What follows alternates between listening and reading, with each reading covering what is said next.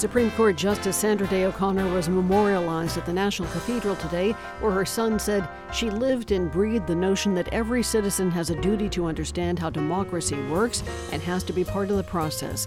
Honoring the first woman to serve on the Supreme Court coming up. This is WBUR's All Things Considered. Good afternoon. I'm Lisa Mullins. Also ahead, an aid package for Ukraine and Israel is on hold until Congress can agree on new immigration policies. Democratic Senator Michael Bennet remains optimistic. If we can get the deal done in January, then the damage that we will have done with this delay will not be that significant. Why so many veterinary professionals are at risk of taking their lives. Experts say there are many factors.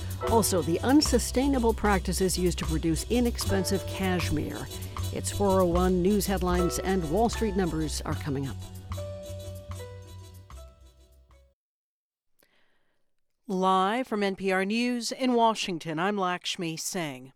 Fleets of military ships from the U.S. and its allies are being dispatched to the Red Sea to protect commercial carriers after some came under attack from Houthi rebels out of Yemen. In Bahrain, a member of the coalition, U.S. Defense Secretary Lloyd Austin spoke further about the mission to protect global shipping. That foundational global right is under new threat today from the totally unacceptable attacks on merchant vessels by the Houthis in Yemen. Meanwhile, NPR's David Gura reports companies are taking steps to avoid one of the busiest shipping routes in the world. Maersk is the latest company to announce it's rerouting ships. Now they'll travel around Africa, which will add about 10 days to each trip. Gregory Brew is an analyst with Eurasia Group. We're looking at a major disruption of commercial shipping uh, that could result in higher shipping costs for consumers and potentially higher energy costs as well. In a statement, Maersk says it's pleased the U.S. and other governments are sending more resources to the Red Sea, but the company says rerouting ships will deliver more predictable outcomes for its customers. David Gura, NPR News, New York. In Washington, National Security Council spokesman John Kirby said China could help halt the attacks on commercial shipping if it wanted by using its influence with Iran, which backs Yemen's Houthi rebels. The Justice Department, meanwhile, says it has charged one Iranian and one Chinese national with crimes related to the acquisition of drone components on behalf of the Iranian government. Officials say the crimes date back to as early as September of 2014.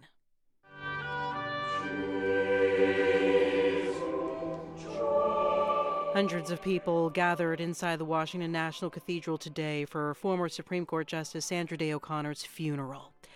President Biden delivered a eulogy in which he recounted being there the moment Justice O'Connor made history. More than 40 years ago, on a Wednesday in September 1981, the Senate Judiciary Committee came to order. I was the ranking member of that committee, and the day's business was momentous. The nomination of Sandra Day O'Connor to become the first woman in American history to serve as a Supreme Court Justice on the United States Supreme Court. Justice O'Connor died December 1st at the age of 93. Civil rights groups are challenging a new Texas law that would allow local law enforcement officers to arrest migrants they believe crossed the southern U.S. border illegally. This comes a day after Republican Governor Greg Abbott signed the measure during a ceremony on the U.S. border in Brownsville. You're listening to NPR News. And this is 90.9 WBUR. I'm Lisa Mullins. There are still more than 70,000 utility customers without power across Massachusetts following yesterday's storms.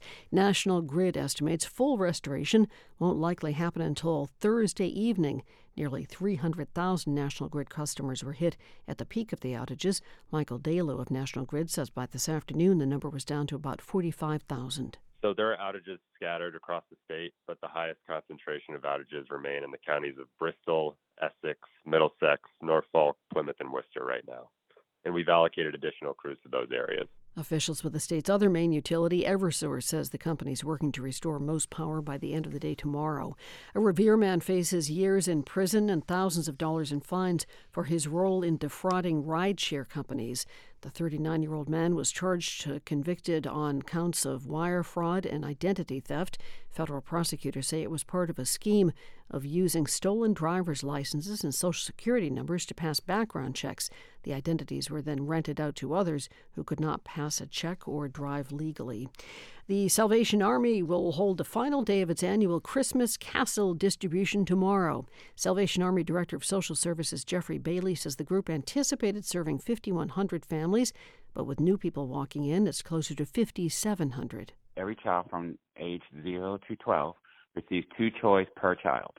And then we give a gift card depending on the size of the family. We're not giving away actual food at the time. We're giving them the capacity to go purchase the food and resources that they need. Bailey says the Christmas Castle will be open tomorrow at the Salvation Army Boston Kroc Center from 8:30 till 4 in the afternoon.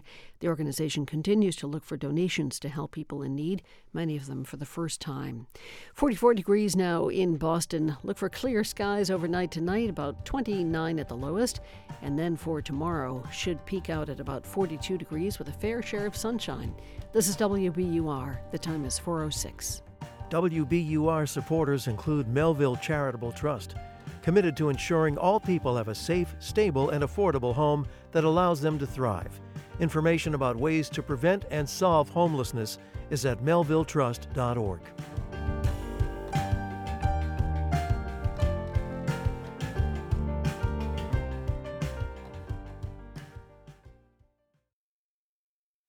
This is All Things Considered from NPR News. I'm Mary Louise Kelly. I'm Ailsa Chang. And I'm Juana Summers. Former President Donald Trump is dominating Republican primaries, and he's doing it while increasingly using language that echoes strongman leaders of the past. Rather than emphatically rejecting the label, Trump has seemingly embraced it. But there may be a strategy behind Trump's words on the campaign trail as well as online, one that is fueling his base. Here for more are NPR's Franco Ordonez, who covers the campaign, and Odette Yousef, NPR's domestic extremism correspondent. Hi to both of you. Hello. Hey, Juana. Franco, I want to start with you. Trump has always used dark language on the campaign trail, but is it actually getting more extreme? I mean, you're right, Juana. I mean, dehumanizing language has been a big part of his politics. But he has ramped up the autocratic language in ways that we're just not really used to hearing on the campaign trail.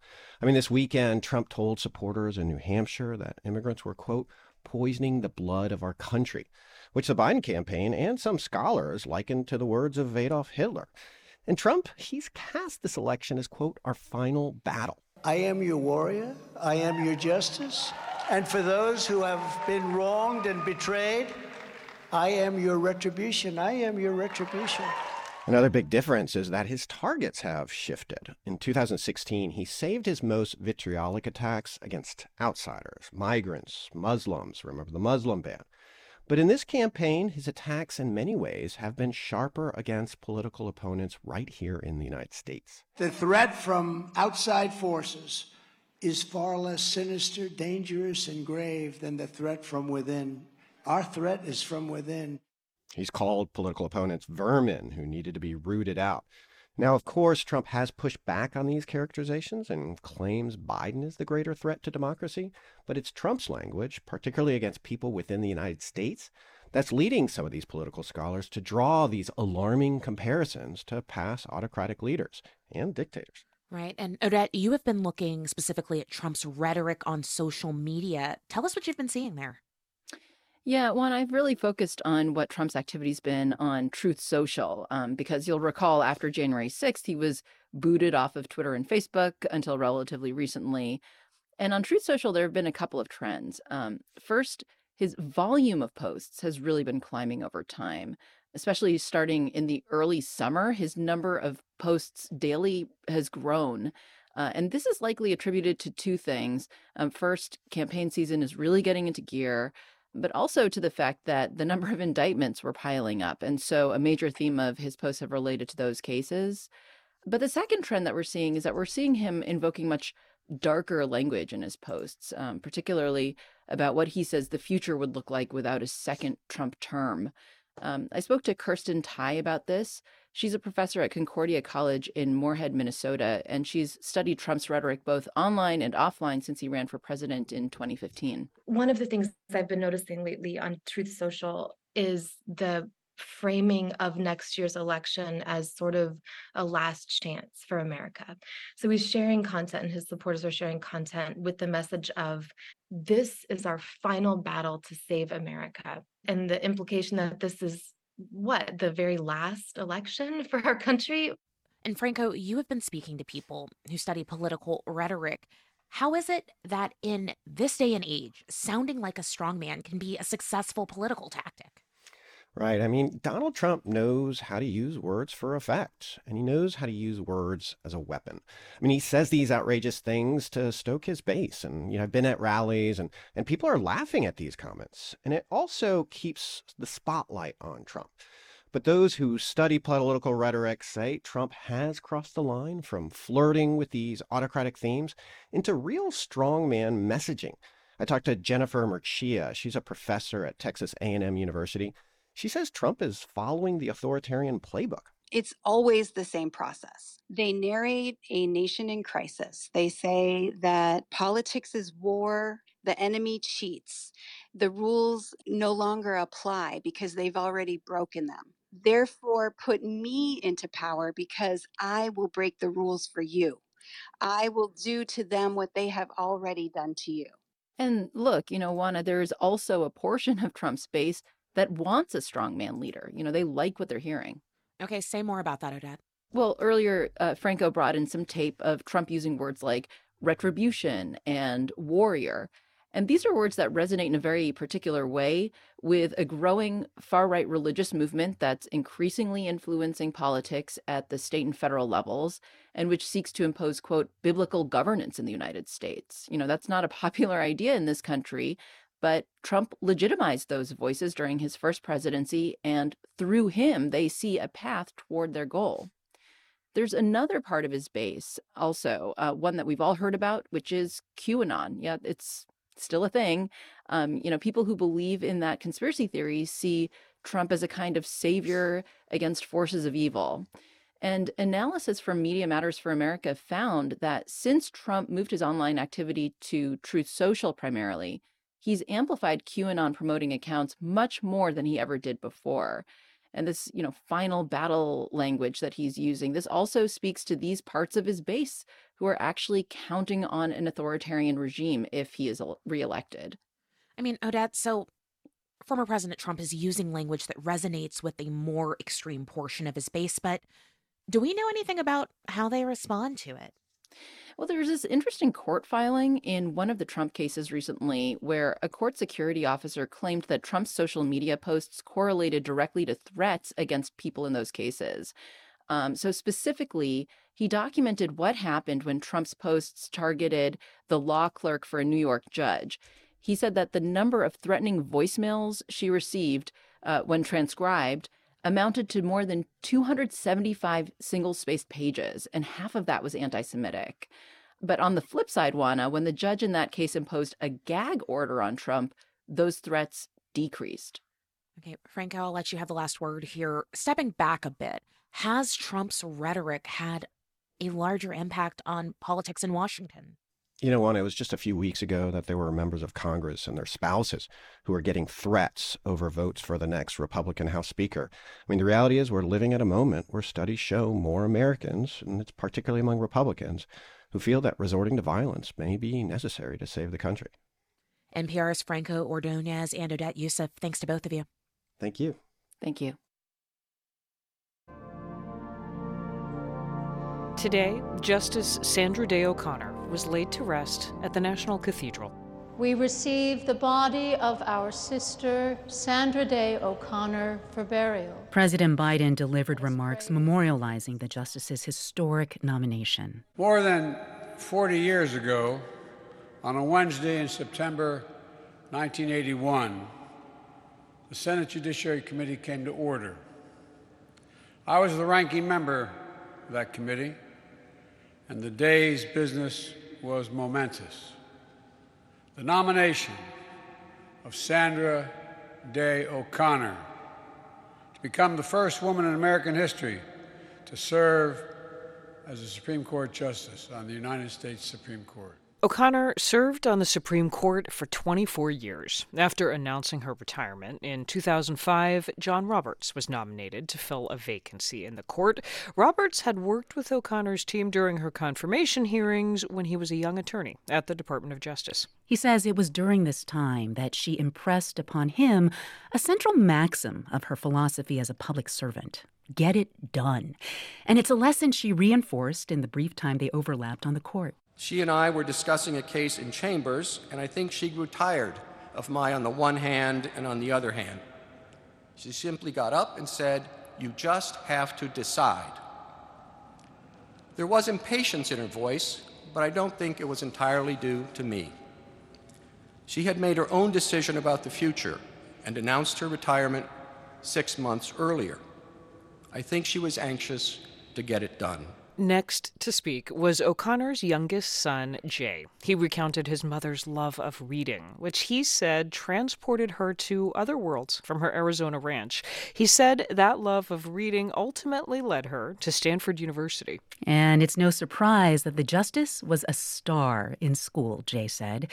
But while sorting through some of his mother's papers, he found a box of report cards from middle and high school. Of course, her marks were sterling until I was shocked to see something a B, a scarlet B.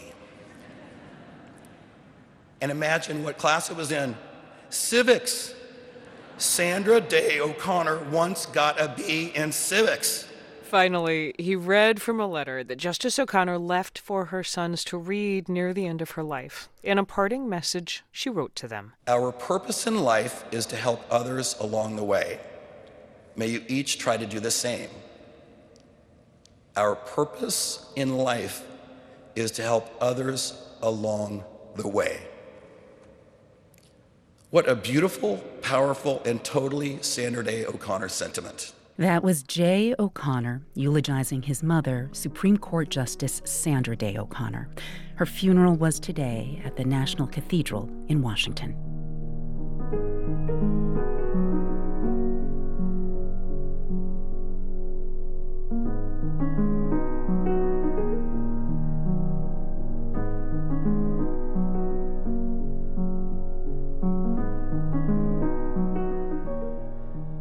Tomorrow on Morning Edition, the fight over the Voting Rights Act in Georgia. At issue are Republican drawn maps that one federal judge says dilute the power of black voters. Now, both sides are back in court. We were not ordered back here by Judge Jones to maintain the status quo.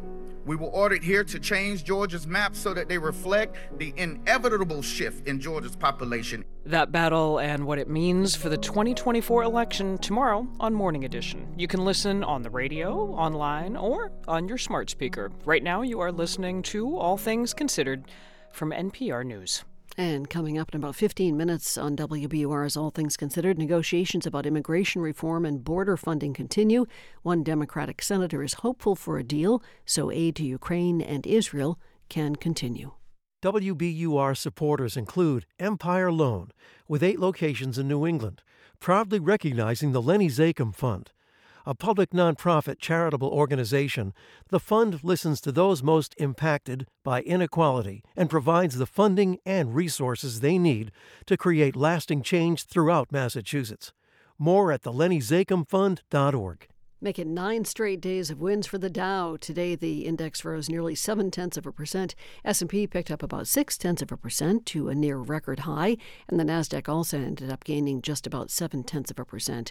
Gasoline prices are sliding downward ahead of the holiday. AAA Northeast shows the statewide average at three dollars twenty six cents a gallon. That's down seventeen cents in the past month. The forecast is next.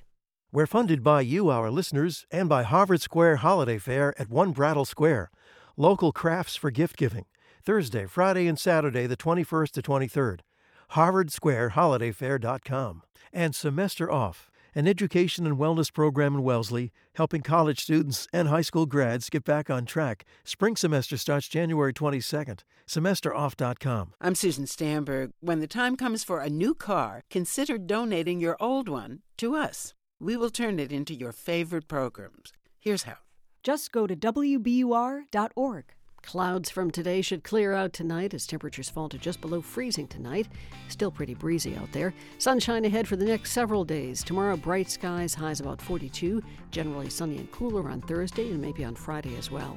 44 degrees now in Boston at 420.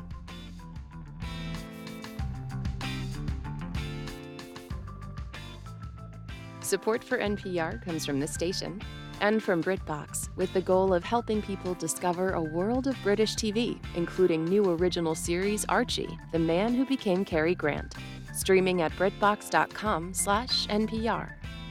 From Workday, with AI at the core of its system, Workday is committed to delivering continuous innovation to help teams stay agile.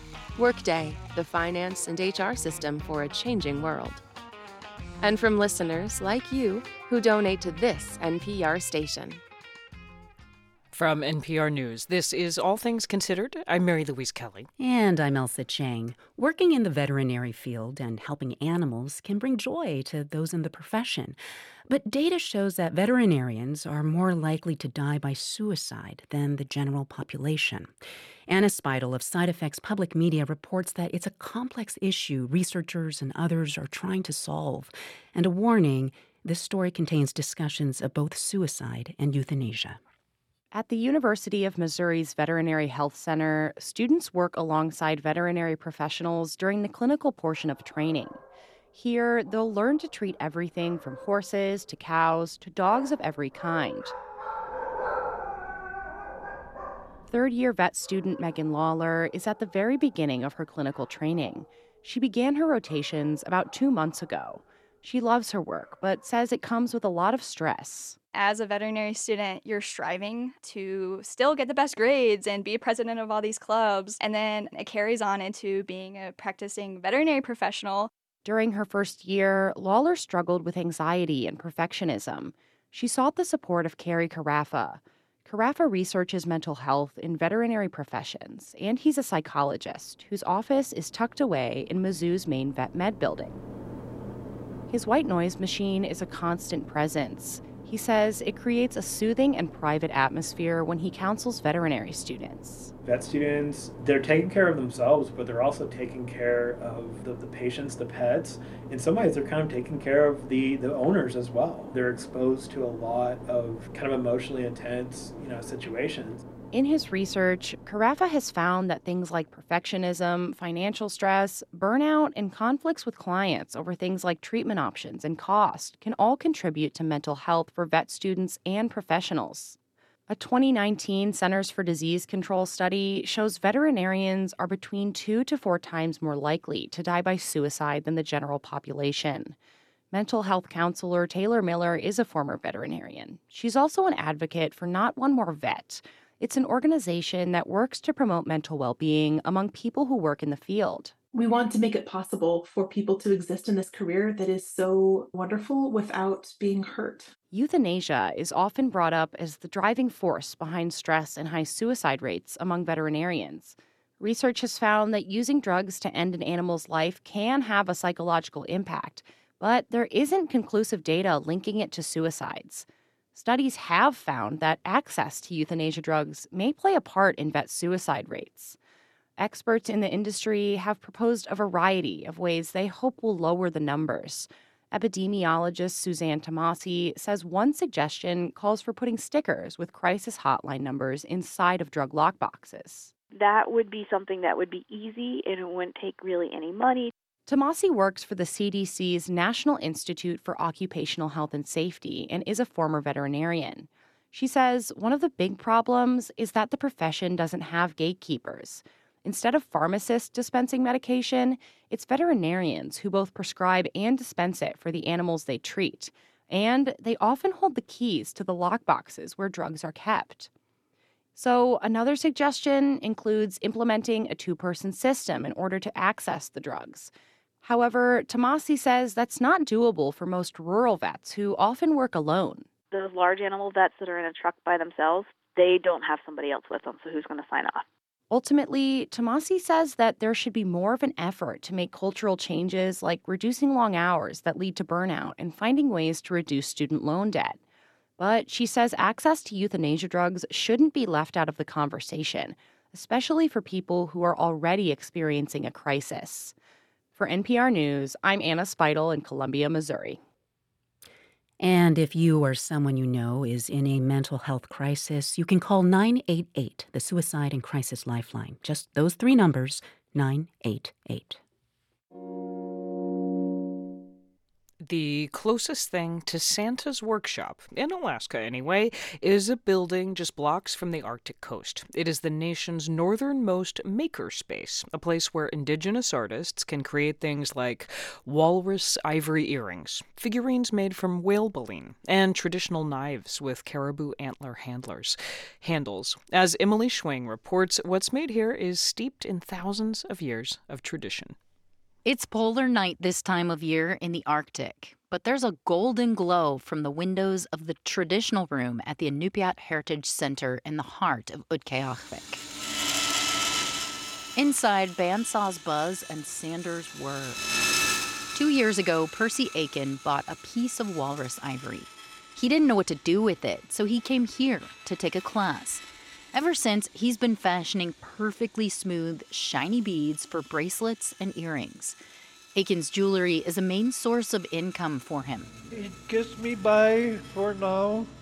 Once I have steady uh, ivory coming in, I'll be making a lot of what I do. I love carving now. Gosh, there's all kinds of stuff that come out of that traditional room. Colleen Lehman was the director of the Inupiat Heritage Center for nearly half a decade.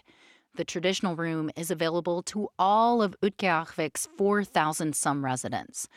More than 100 people use this space each year to make, create, and take classes. One of the coolest things that I thought that came out of there were whale jaws. I've seen an artisan who was commissioned to carve things on those whale jawbones. Whales are central to life in Utqiagvik. It's a main staple in the Inupiaq subsistence diet so many people this far north rely on. But whale jawbones are both enormous and extremely heavy. So, this is one of the only spaces big enough for an artist to work on a commission like that. Finding workspace and industrial tools is a challenge for Indigenous artists who live in hundreds of rural communities. There aren't many large buildings, and shipping costs are high. James Putkatuk is hunched over a workbench. He fiddles with something small, dark brown, and pointy. Well, I'm making, uh, right now, this is uh, grizzly bear claw. And I'm, I'm attaching a, a walrus tusk ivory on, on top of it so I can make a, a head figurine head. His goal is to fashion a pendant for a bolo tie. Putkatuk's father was a jewelry maker. He passed away about 10 years ago, and that's when I finally sat down and decided to learn how to do this. Inupiaq artists like Putkatuk have learned how to use walrus ivory and whale baleen from their elders. They're building on traditional designs that are thousands of years old. The local municipal government funds this space, and without it, Putkatuk says he wouldn't be able to make anything. I mean, yeah, this whole this whole place is so it's so useful for everybody. This is called a traditional room for a purpose. He says he's found his purpose here, where he carries on the work his father taught him how to do. For NPR News, I'm Emily Schwing in Utqiagvik.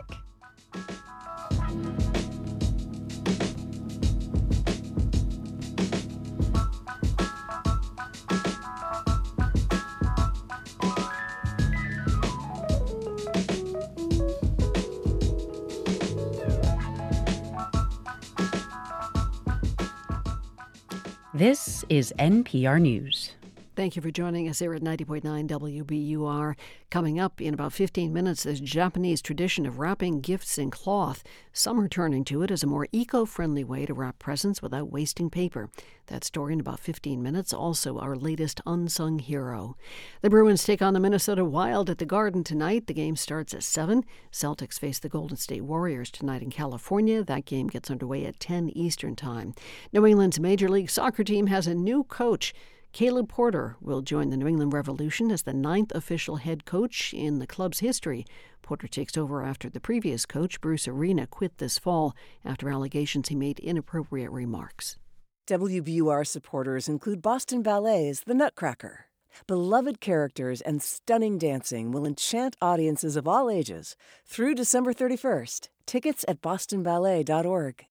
And Cambridge Naturals, with over 300 bulk items, including culinary spices, medicinal herbs, and household staples. CambridgeNaturals.com. I'm Deepa Fernandes. Sleeping at last, singer songwriter Ryan O'Neal loves to record holiday music. It was just this fun tradition. I'm like, oh, instead of a Christmas card, maybe it would be fun to record a Christmas song or um, a holiday song. His new collection, next time, here and now. Listen again tomorrow at noon on 90.9 WBUR.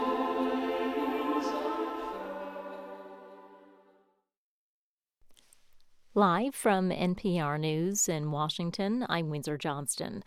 The White House says it's increasing the pressure on world leaders to address attacks by Houthi rebels on a major commercial shipping route in the Red Sea. National Security Council spokesman John Kirby says a number of countries are joining U.S. efforts to increase maritime surveillance in the region. From the beginning, we said that this is an international challenge that requires collective and international action. And we've been able to bring together now a number of partners, including the United Kingdom, Bahrain, Canada, France, Italy, the Netherlands, Norway, Seychelles, Spain, and even more. Houthi rebels have escalated their attacks against commercial ships in the Red Sea, claiming they were owned by Israeli companies. But most of the vessels had no affiliation with Israel. Supreme Court justices, members of Congress, and other dignitaries gathered at Washington National Cathedral today to pay their final respects to former Supreme Court Justice Sandra Day O'Connor. NPR's Deepa Shivaram reports President Biden remembered O'Connor as a trailblazer and tireless advocate for women. President Biden applauded Justice O'Connor's grit, her dedication to her principles, and her desire for civility, and said she helped empower generations of women. America is the land of rugged individualists, adventurers, and entrepreneurs. But she knew no person is an island. Biden also noted that as the last Supreme Court justice to have held elected office, serving as an Arizona state senator, she was particularly aware of the law's impact on people's lives. Sandra Day O'Connor, who was appointed by President Reagan, died on December 1st in Phoenix. Deepa Shivaram, NPR News, the White House. At the close on Wall Street, the Dow was up 251 points, the Nasdaq up 98. This is NPR News. This is 90.9 WBUR. I'm Lisa Mullins. Sales of single family homes and condos in Greater Boston dropped to their lowest levels for the month of November for at least 12 years. That's according to data released today by the Greater Boston Association of Realtors. WBUR's Zeninjor Enwemeka reports. Sales of single family homes and condos fell roughly 13% in November compared to the same time last year, but prices were high for homes that did sell. The median sales price of a single family home in Greater Boston hit a new record high for November at $800,000. Allison Sosha is president of the Greater Boston Association of Realtors. We did see a modest increase in available new listings for single families. However, the new listings are down um, kind of month over month. Sosha says low inventory remains a challenge for homebuyers. For 90.9 WBUR, I'm Zeninjor Enwemeka. Utilities in Massachusetts are still working to restore power for customers after yesterday's storm. The state reports more than 70,000 outages. Eversource says about 29,000 of its customers are still without power. Craig Hallstrom is the president for regional electric operations at Eversource. Well, I'm really confident that by this evening, the majority of people will be restored. We'll clean up tomorrow, and then we'll help anybody who maybe has some damage that they can't be restored, you know, damage to their particular um, homes or businesses. The worst hit area is around the South Shore. First night, Boston has announced its schedule for the city's New Year's Eve celebrations. Programming kicks off just after 11 in the morning on December 31st, right outside City Hall, and runs through 12:30 on New Year's Day. There will be performances by artists including local rapper Sammy Adams, also carousel rides, ice sculpture displays, and improv performances. The forecast is next. WBUR supporters include Ocean State Job Lot, committed to fighting hunger in the Northeast by donating food to local food banks and pantries. OceanStateJobLot.com. And the Christian Science Plaza. Start first night with a 2 p.m. organ concert and free tour of the How Do You See the World experience. Visit christianscience.com slash first night.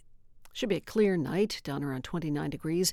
For tomorrow, fair share of sunshine should top out at about 42 degrees. 44 now in Boston at 435. Support for NPR comes from this station and from Neon with Ferrari, Michael Mann's film about Enzo Ferrari fighting to save his empire, his family, and win the biggest race of his career. With Adam Driver, Penelope Cruz, and Patrick Dempsey. Opens in theaters Christmas Day. From Procter & Gamble, maker of ZzzQuil Pure Z's gummies, designed with melatonin for occasional sleeplessness to help people fall asleep naturally. Learn more at zzzquil.com. And from listeners like you who donate to this NPR station. This is All Things Considered from NPR News. I'm Mary Louise Kelly in Washington. And I'm Ailsa Chang in Culver City, California. The House of Representatives is already on holiday break, while the Senate is sticking around for a few more days. It's aiming to pass an aid package for Ukraine and Israel proposed by the White House. But Republicans in Congress say they will only sign off on that if that spending is bundled with new policy restrictions on immigration. Now, the White House and Democrats in the Senate are engaging Republicans to get that immigration compromise done. And among those negotiating is Democratic Senator Michael Bennet of Colorado. I spoke to him earlier today. Thanks so much for having me. Let's talk about some of the specific immigration proposals. Republicans want to see changes that would make it harder to claim asylum here in the U.S. How willing are you to support some of the changes that they are pushing? I mean, well, these include making it easier to uh, simply shutting the border or making it easier for officials to detain and deport migrants who don't have necessarily credible asylum claims at the beginning.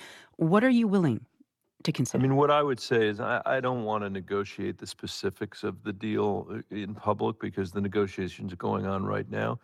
But I think we are, do have an opportunity to fashion uh, a system of immigration in the United States, again, that's actually a strength for our country, which historically it has been. Uh, and today it's a huge pain point for the United States because we haven't um, been able to reach any bipartisan agreement on any of this. I was part of the Gang of Eight in 2013 that right. wrote that the last in the House. Yeah.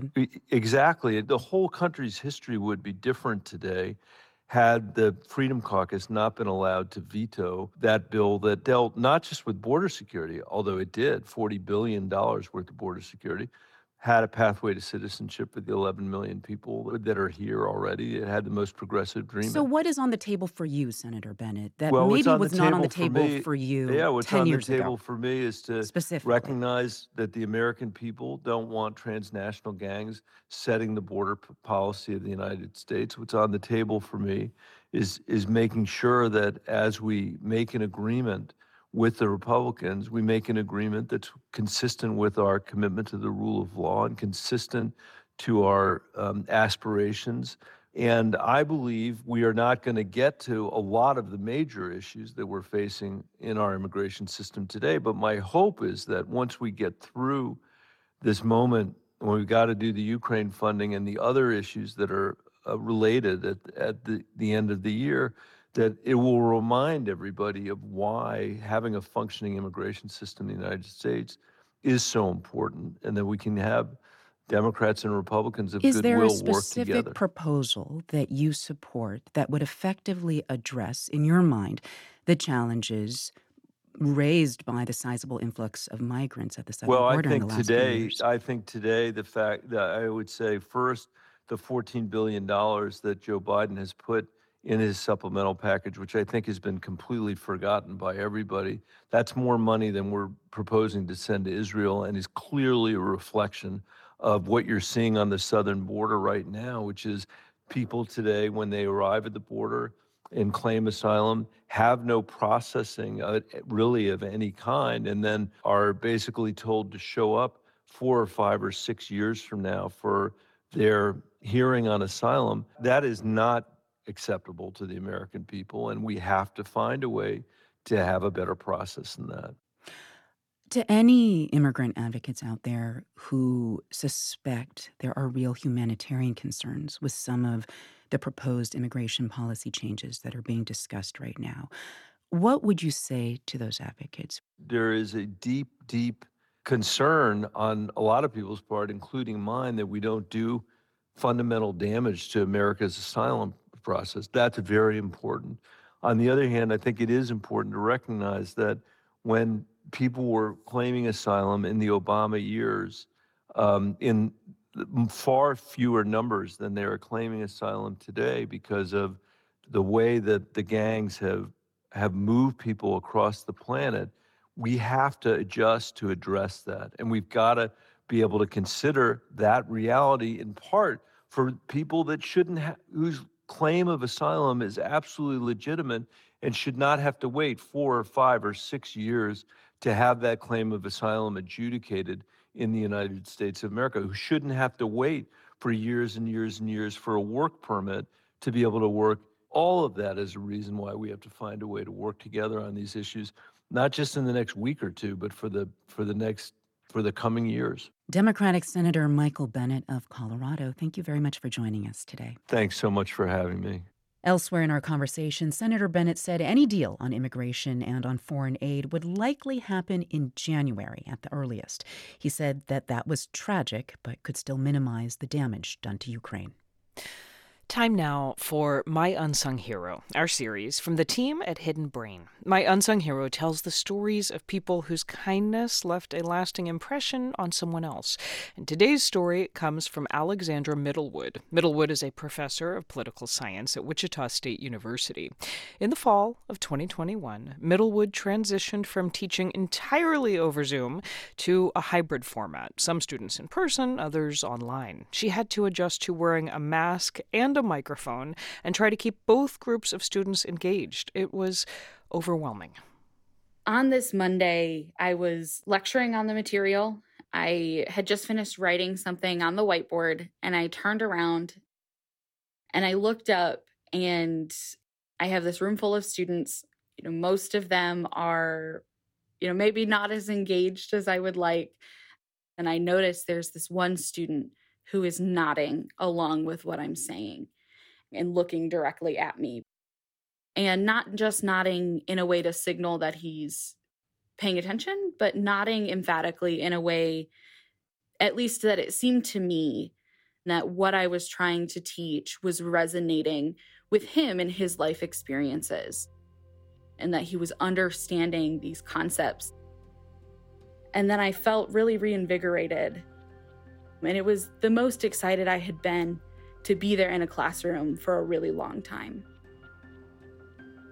And I remember thinking to myself, this. And I've really missed this. And this right here is why I love my job. And this is why I love teaching. And I hope that students will now be able to do that for their professors. And even those of us who, you know, we sit in meetings for work all the time, you know, we can now think about what little gestures like nodding may mean to someone who's presenting material to us or who's leading a meeting or you know whatever that situation may be Political science professor Alexandra Middlewood. She lives in Wichita, Kansas, and you can find more stories like this one on the My Unsung Hero podcast. To share the story of your unsung hero, visit myunsunghero.org for instructions on how to send a voice memo.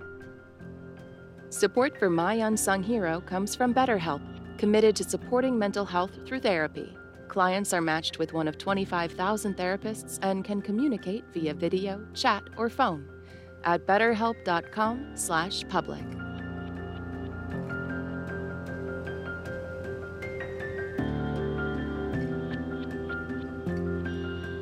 You're listening to All Things Considered from NPR News. Much of the paper that wraps holiday gifts is not recyclable unless you choose to save and reuse it. It probably winds up in a landfill. An eco friendlier option is an ancient tradition from Japan that's getting some renewed attention. From KCRW, here's Megan Jamerson. At a workshop in Los Angeles, Tomoko Diane holds up a piece of fabric She's about to demonstrate furoshiki, the Japanese art of wrapping things in cloth. So let's start how to um, wrap it. The word furoshiki refers to both the wrapping style and the cloth itself. That cloth is generally square and three times the width of the item being wrapped. Diane orients the fabric like a diamond on the table in front of her, then picks up a six inch cardboard box. And you put this in the middle the wrapping technique from here is kind of like what you would do with wrapping paper, but instead of scotch tape and plastic ribbon to hold the folds in place, the fabric ends are tied in a square knot or bow tie on top. I mean, either way, it's kind of pretty, but Diane is from Tokyo but calls LA home. She told the workshop that in Japan, furoshiki has long been considered old fashioned, but it's getting popular again. It dates back hundreds of years in Japan. The word does not mean gift wrap or anything like it. Furo uh, of furoshiki is bath. Shiki is a sheet. Yes, a bath sheet. Irene Tsukada Simonian owns a gift shop in LA's Little Tokyo where she sells furoshiki cloth. She says back in the day, only the wealthiest Japanese had their own bathtubs at home, so most people went to a public bath. And you brought the furoshiki with you, and you would use the cloth to put down, and you'd stand on it, and then you would wrap your own clothes with it while you bathed, and you use the cloth to bundle your toiletries and carry them to and from the bathhouse. Since then, it's evolved into a way to carry everyday items, food, and to wrap gifts, says Hannah Vanderster. Her mother is Japanese, and she grew up watching her use furoshiki for different things. Now she runs the gift shop at a craft museum in LA, where she sells imported furoshiki cloth from Japan. So it's, you know, kind of like the anti plastic bag um, it's reusable. A variety of furoshiki are on display at the gift shop, including patterns with flowers, cats, and otters. Japanese furoshiki cloth is often made from cotton or silk and has a hemmed edge. Vanderster says that traditionally the cloth is returned to the gift giver to use again and again. And you don't have to buy new furoshiki cloth. You can recycle any fabric, even old clothes. You can just use any square piece of fabric, just cut it to size. If you want, you can, you know, you, you can get fancy, you can hem it. But you don't even have to do that. Sometimes the raw edge is kind of nice. Back at the Furoshiki workshop, participants say this is a great way to avoid not just wrapping paper, but also small plastic carrying bags. Kristen De La Torre came to the workshop with a plan to wrap her holiday gifts this way. But now she says she'll carry furoshiki in her purse and use them when she buys a few small items at the store. So I'm really excited about kind of the either upcycling things or you know recycling and avoiding waste during the holidays is the kind of gift anyone can give to the planet for npr news i'm megan jamerson in los angeles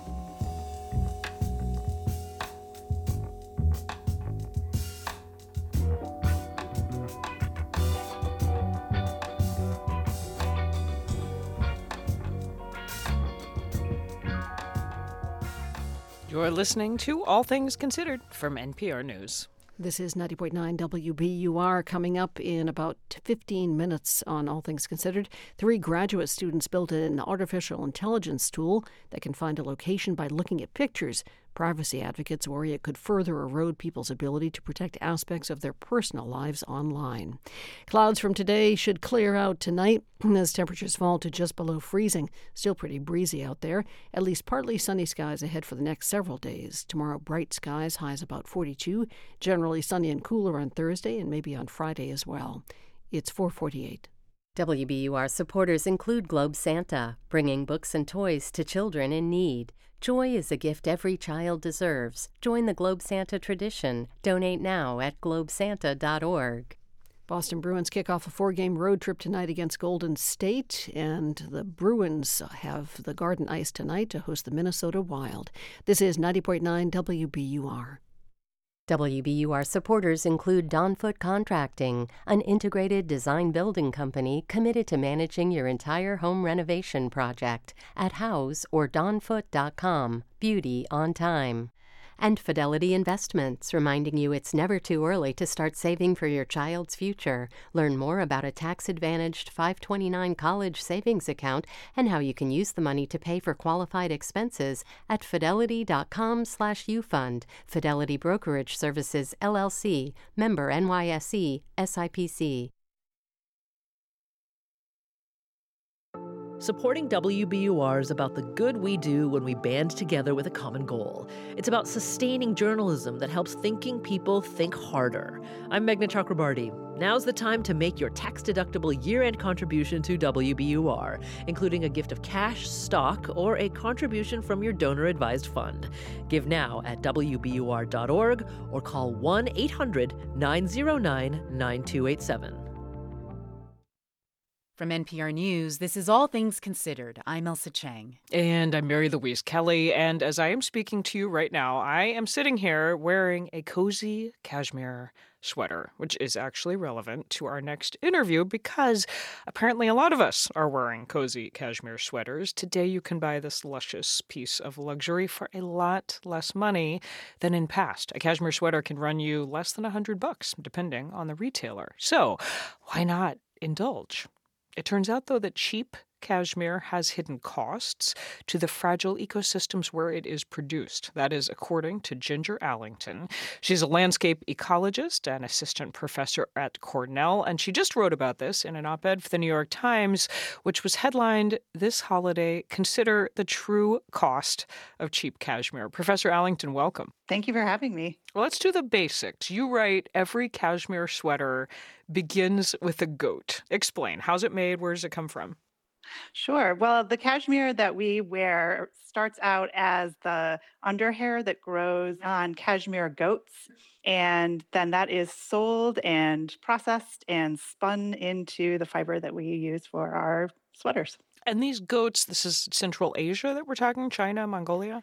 Yes, the majority of the cashmere that is produced today is produced in northern China and Inner Mongolia and in Mongolia. Okay, so how has it gotten to be so much more affordable than it was even, I don't know, a decade or two ago? It used to run you a few hundred dollars to buy a, a good cashmere sweater.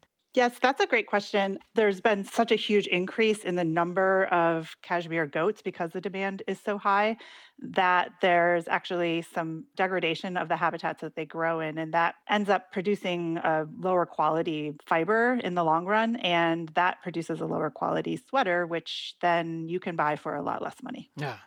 So I want to dig in on this. The the reasons that the way that we're doing it today is not sustainable. You've actually been there, right? And seen how this plays out on the Central Asian steppes. What do you see? We see a big change in the grasslands of that region. There's a lot less vegetation, a lot more exposed soils, particularly in areas where there is a, a, huge increase in the number of livestock. And to be clear, goats have been raised in this area for a long time as well, but there are just many, many more of them than there used to be. And goats are much more efficient browsers and grazers than some of the other livestock that are traditionally grown in this region. They can really remove a lot more of the vegetation down to the roots. And so that just further degrades the system. Yeah.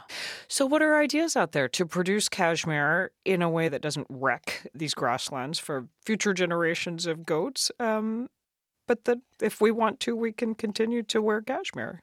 Well, honestly, I don't know that there is a way to sustainably produce cashmere at the scale at which we're consuming it today. I think demand needs to go down for that particular fiber uh, such that herders can produce less of it at a higher quality and then that needs to be then balanced out by increased demand for other fibers as well. You can produce great products from camels and yaks and sheep. Huh. Okay. So the answer for those of us who want to do the right thing for the environment and also don't want to freeze all winter is consider other fibers, other types of sweaters. Consider other fibers, by vintage cashmere a lot of the used older cashmere that you can buy on eBay and from thrift stores, that's much likely a, a, much higher quality sweater that's going to last a lot longer. If you pay $50 for a sweater, you're going to get what you pay for, and you'll end up needing to buy another one next year, and that just perpetuates the cycle. Ginger Allington, landscape ecologist and assistant professor at Cornell. Thank you so much. Thank you very much. Google is paying $700 million to settle a lawsuit with states over how the tech giant runs its App Store. Most of that money will be given to people who purchased something through Google's Play Store. Google also committed to changing how apps are downloaded and paid for on Android phones. We're joined now by NPR tech correspondent Bobby Allyn to tell us more. And a note Google is among NPR's financial supporters. Hey, Bobby. Hey, Ailsa. Okay. So, wow, $700 million settlement. What do we know about who will be getting this money? Yeah, the states that brought the case say the bulk of the money is going to about 100 million people across 50 states, anyone who has recently bought something in the Google Play Store. And you know, for about 70% of them, they don't have to do anything. They don't have to file a claim. The payments will just be sent to them automatically since Google already has their billing information. nice. Now, of course, right. Now you might be wondering, okay, how much is each person getting? Well, $700 million, yes, is a lot of money, but it's also a lot of people who are eligible we don't know how big exactly the eligibility pool will be, like how many people will actually be getting checks, but if it's on the higher end, don't get too excited, Ailsa, because it might be less than 10 bucks. Wah, wah. Okay. So why are they getting this money? Like, what's this settlement for? Yeah, it's about the Google Play Store, how people download and pay for apps on Android phones, as you mentioned. And state authorities allege that Google basically forced everyone to use its own app store and get charged up to 30% on some purchases. The states said that high commission was maintained because Google boxed out competition and operated the Google Play Store like an illegal monopoly. So, to resolve this case, Google agreed to the large payment and uh, to some changes to how the App Store is run. Wait, wait. So, how exactly will Android phones change under this deal? Yeah, it's gonna. The Androids are to change in two important ways. First, soon when someone pays for an app subscription, a little dialog box will pop up and give them billing options. So you know, pay through Spotify or pay through Google. Before you only had one choice, Google, and having choice in billing was really important to the states. Secondly, Google says it will simplify the process of making apps available for download outside of the Google Play Store, so you'll be able to more simply download directly from a website. Okay. I am curious, why is all of this happening now in particular? Yeah, you know, it's important to note that the states are pushing for these changes as the walls are really closing in on smartphone app stores. The two big ones, of course, are controlled by Apple and Google. And there have been other big legal cases against both companies' app stores. I mean, just last week, I was here on All Things Considered talking about a jury verdict against Google that found that its app store is breaking U.S. laws. Regulators in the European Union and South Korea have passed laws mandating changes to how these app stores are operated and now Google is agreeing to these big concessions. But the same issues that plague the Google Play Store also apply to Apple. Right. So, will this settlement mean anything for people with iPhones like me? Yeah, you know, not directly, but in a way, it's part of the same story, Ailsa. I mean, Apple's App Store has been in the crosshairs of regulators around the world. And while this settlement with states is just focused on Google, you know, these high fees that are charged on App Store purchases apply to Apple too. Now, some of the larger forces at play here in the form of new laws around the world and increased legal and regulatory pressure here in the US could eventually prompt Apple to shake up how its App Store operates. There was a big case against Apple a couple years ago brought by Fortnite maker Epic Games, mm-hmm. and Apple mostly won. That's now an appeal to the US Supreme Court, and guess what it's about? You guessed it Apple's App Store. That is NPR's Bobby Allyn. Thank you, Bobby. Thank you, Ailsa.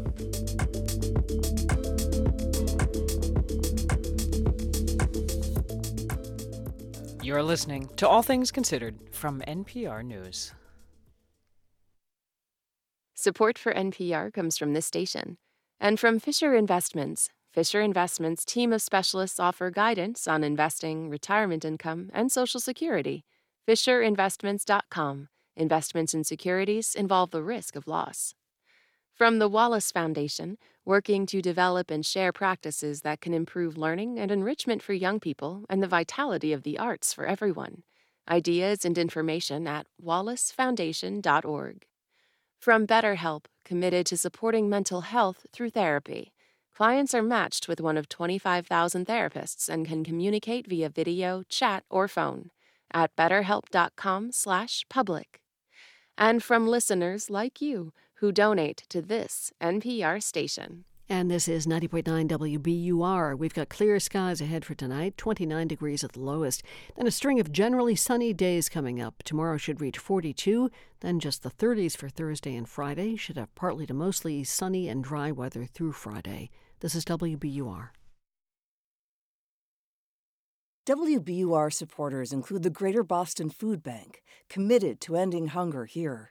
Give the gift of a holiday meal and bring joy to our neighbors in need.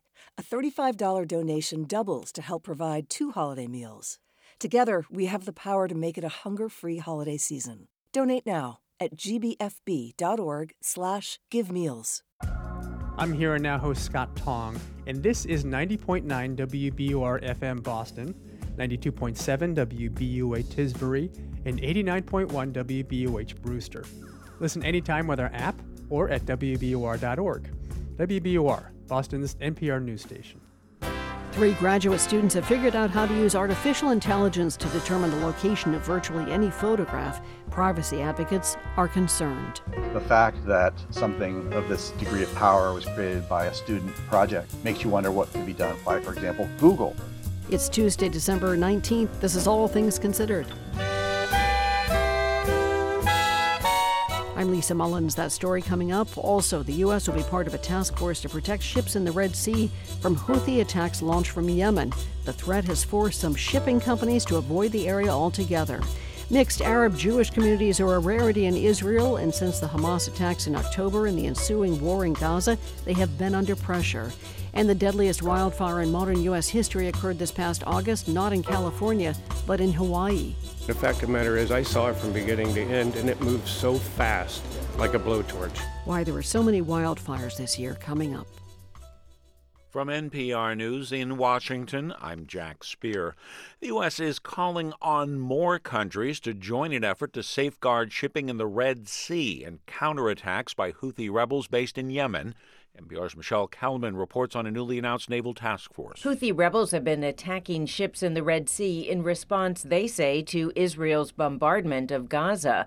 The Defense Department is leading a multinational security initiative that so far includes Bahrain, Canada, the Seychelles, and several European countries. State Department spokesman Matthew Miller says the U.S. would like to see more regional partners join. There is no justification for these attacks on global commerce and we hope the world will join us in condemning these attacks and working to stop them. He's urging the Houthis, an Iranian backed rebel group that controls much of Yemen, to release the international crew of a ship they seized last month. Michelle Kelemen, NPR News, the State Department. Aid to Ukraine, Israel, and the Indo Pacific is on ice. That's until lawmakers agree to a deal on U.S. immigration policy as record numbers of migrants arrive at the U.S. Mexico border. NPR's Eric McDaniel has more. The House of Representatives has already skedaddled for Christmas break. And while the Senate is technically in session, you'd be forgiven for not noticing. 39 of the chamber's 100 members skipped a vote last night. But a few, including Democrat Chris Murphy of Connecticut and Republican James Lankford of Oklahoma, are still here in talks with the Biden administration, trying to work out an immigration deal that would also get more aid to Ukraine, Israel, and other U.S. allies. Here's top Senate Democrat Chuck Schumer. No matter how long it takes, we must succeed because the stakes are high for America and for our friends in Europe, the Middle East, and around the world. So the work continues, but it's not likely a deal could be voted on by both chambers until at least mid January. Eric McDaniel, NPR News, The Capitol. Mexico says it will challenge a new law that allows Texas authorities to arrest suspected migrants. NPR's Eyder Peralta reports Mexico's president calls the law a political ploy. Mexican President Andres Manuel Lopez Obrador says the new state law is inhumane and that his government will challenge the measure in court. He says Texas Governor Greg Abbott is simply playing politics with migrants, but he forgets, he says, that Latinos are a key constituency and they will make him pay at the polls. Abbott forgets, the Mexican president says, that this great nation was strengthened thanks to immigrants from around the world. It is unclear how Mexico plans to challenge the measure, or even if it has standing to do so. Eyder Peralta, NPR News, Mexico City. President Joe Biden today memorialized Justice Sandra Day O'Connor, calling her a pioneer in the legal world who inspired generations of women. O'Connor was the first woman to serve on the Supreme Court. Sandra Day O'Connor was 93 years old. Stocks gained ground on Wall Street, the Dow up 251 points. This is NPR. This is 90.9 WBUR in Boston. Good afternoon. I'm Lisa Mullins. Advocates for migrants and other unhoused people are applauding Governor Maura Healey's plan to fund the state shelter system with nearly $1 billion, including surplus funding. As WBUR's Walter Wuthmann reports, a new report shows there are more than 7,500 families in the state emergency shelters, and about half are migrants, refugees, and asylum seekers. Healey says the system needs about $225 million this year and hundreds of millions more next year to keep running at current levels. But Massachusetts Coalition for the Homeless Associate Director Kelly Turley says the administration has not laid out how they plan to move people off the wait list. We're concerned that many of those families who will still be applying and will be placed on a waiting list and without that turnover in shelter spaces moving people into long term housing, that there will be a lot of suffering in the months ahead. State officials say there are currently more than 300 families waiting for emergency shelter. For 90.9 WBUR, I'm Walter Wuthmann. National grid crews are working to restore power to thousands of customers across the state. Officials with the utility say this afternoon about 45,000 customers remained without power. Spokesperson Michael Dalo says most tree limbs and down lines are now cleared, and that makes it easier for crews to restore power. So a lot of our early work was removing those hazards, and we're still doing that in certain areas today. Um, but with the weather holding up and being friendly to us, we've been able to really uh, attack the outages today. More than 70,000 customers in total remain without power in the state. First Night Boston has announced its schedule for the city's New Year's Eve celebrations. Programming kicks off just after 11 in the morning on December 31st outside City Hall and runs through 12:30 New Year's Day morning. There will be performances, carousel rides, ice sculptures, displays, and improv performances.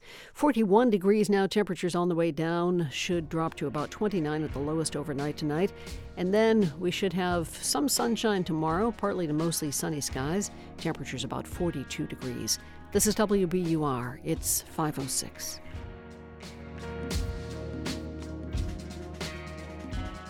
We're funded by you, our listeners, and by Luminescence Foundation, dedicated to shedding light on neurological research focused on Alzheimer's and Parkinson's diseases and supporting land conservation initiatives. This is All Things Considered from NPR News. I'm Ailsa Chang in Culver City, California. And I'm Mary Louise Kelly in Washington. The U.S. is joining a new force to protect commercial ships in the Red Sea. The ships have faced attacks for weeks, launched from Houthi controlled areas of Yemen. The threat from drones and missiles has forced some shipping companies to avoid the area altogether. For more on the impact of these attacks, including on the global economy, we are joined by NPR Pentagon correspondent Tom Bowman. Hey, Tom. Hey, Mary Louise. And NPR business correspondent David Gura. Hi, David. Hey, Mary Louise. Tom, kick us off. Explain what this new, is a protection force? What is it? What's it going to do? Right. Well, first of all, naval task forces have been used before. Five years ago, there was one in the Persian Gulf by the U.S. and Great Britain to escort oil tankers amid tensions with Iran. And before that, off Somalia, you might remember to ward off pirates. Yeah. This one, Mary Louise, will be more dangerous because of the repeated attacks on commercial ships and the firepower. Long range missiles and drones fired by the Houthis. We've already seen a number of tankers damaged, but no one has been killed. So the task force will provide sort of an umbrella coverage to the area to assist the ships. You're not going to see escorts individually, but of course, the warships would uh, shoot down any of the threats and then come to their aid if necessary. Now, the, there's less of a risk to the warships. They're very sophisticated with radar, an array of weapons. They can see, track, and destroy drones from miles, many miles away. And a number of those fired by the Houthis, by the way, they just fall into the water. Okay, so that's how this looks from a national security perspective. David, hop in here. What what impact is this having? Is it having an impact yet on global trade? Yeah, it's been disruptive, but it's coming at a moment when global trade has slowed. Several major shipping companies are avoiding the Red Sea altogether, as you said. Even with this announcement, they say there's still just too much uncertainty here, too much risk Today, the Danish shipping company Maersk, which is one of the largest shipping companies in the world, announced it is rerouting almost two dozen ships. There's been this kind of wait and see mode outside the Red Sea. Maersk says those ships will now go around the Cape of Good Hope to get to Europe. They're not going to try to go through the Suez Canal. Of course, that journey, Mary Louise, around Africa is longer. It will take longer, which is something I talked about with Gregory Brew. He's an analyst at Eurasia Group. We're looking at a major disruption of commercial shipping uh, that could result in higher shipping costs for consumers and potentially higher energy costs as well. Now, this is likely to have a bigger impact on Europe because most of the products that go from Asia to the U.S. across the Pacific, they're not taking this route. But Chris Rogers told me these tensions are happening at a time when trading volumes tend to be lower. He's the head of supply chain research at S&P Global Market Intelligence. We've all done our holiday shopping in Europe and in North America. We're also heading towards the Lunar New Year in um, mainland China in other parts of Asia when factories slow down. So we're actually at something of a slack period for shipping anyway. So a bit of upside there. That could change, though, if passage through the Red Sea continues to be difficult and you know, this is yet another problem global shipping companies are facing right now. The Panama Canal has been dealing with drought, and that has reduced how much traffic can pass through there. I just want to follow on something that we just mm. heard the, the Eurasia Group analyst say. He mentioned potentially higher energy costs. Uh, is he right? What might this mean for energy prices? Well, energy may be the most directly impacted given the geography here, but the overall impact may not be that bad. This strait between Yemen and Somalia, this choke point at the mouth of the Red Sea, is important to the global energy market, Mary Louise. It's an incredibly busy route. Some 7 million barrels of oil go through there every day, and it's actually gotten busier since Russia invaded Ukraine. We have seen oil prices settle a little bit higher. Than they did today, along with natural gas prices, but energy analysts are downplaying the risks right now because there are other routes available. Uh, in a new note, Goldman Sachs says it's unlikely global oil production would take a hit. They say the same route is the same is true of LNG, of liquefied natural gas. Now, we have seen in recent days BP and some other energy companies pausing trips through the Red Sea, BP calling it a precautionary pause, subject to ongoing review.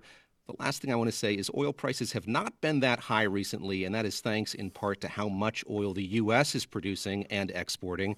And what's happening in the Red Sea is not going to complicate that. Tom Bowman, back to the security side of this. What else are officials looking at if, if there is a need to thwart more attacks? Well, the U.S. could strike the drone and missile launch sites on land in Yemen. Some Republican lawmakers have called for that, but the administration doesn't want to widen the Israeli Gaza war into a regional conflict. Of course, the reason the Houthis are mounting the attacks on commercial shipping is to show support for the Hamas fighters in Gaza. Both the Houthis and Hamas get support from Iran. Um, and you mentioned the U.S. shooting down drones. Does that speak to the uh, fear that this conflict is widening? Right. You could argue the Houthis are expanding the fight by firing drones and missiles, but again, the administration worries that any land attacks could expand this, and they worry another Iran proxy, Hezbollah in Lebanon, could also enter the fight against Israel. What the U.S. wants is for Israel to quickly wrap up its Gaza campaign, but it appears the war could last for months, and so too likely the Houthi attacks is NPR Pentagon correspondent Tom Bowman and our business correspondent David Gura. Thanks to you both. You're welcome. Thank you.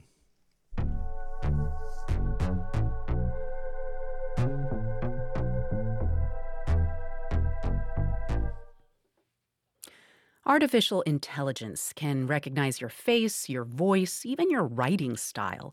Now, it soon may be able to figure out where you are standing NPR's Geoff Brumfiel has the latest on how AI can identify a location based on a photo and what that could mean for privacy.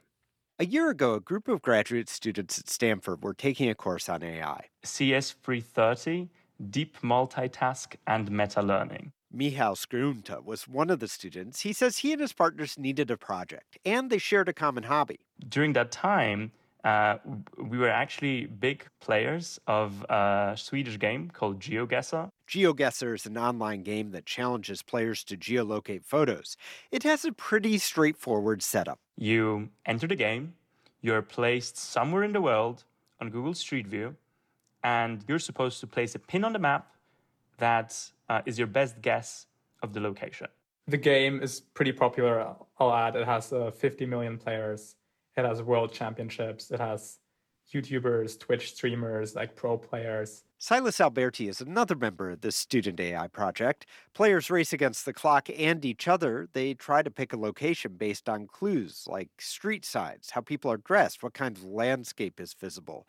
The students wanted to see if they could build an AI player that could do better than humans. They started with an existing system for analyzing images that was built by OpenAI, the same company that makes ChatGPT.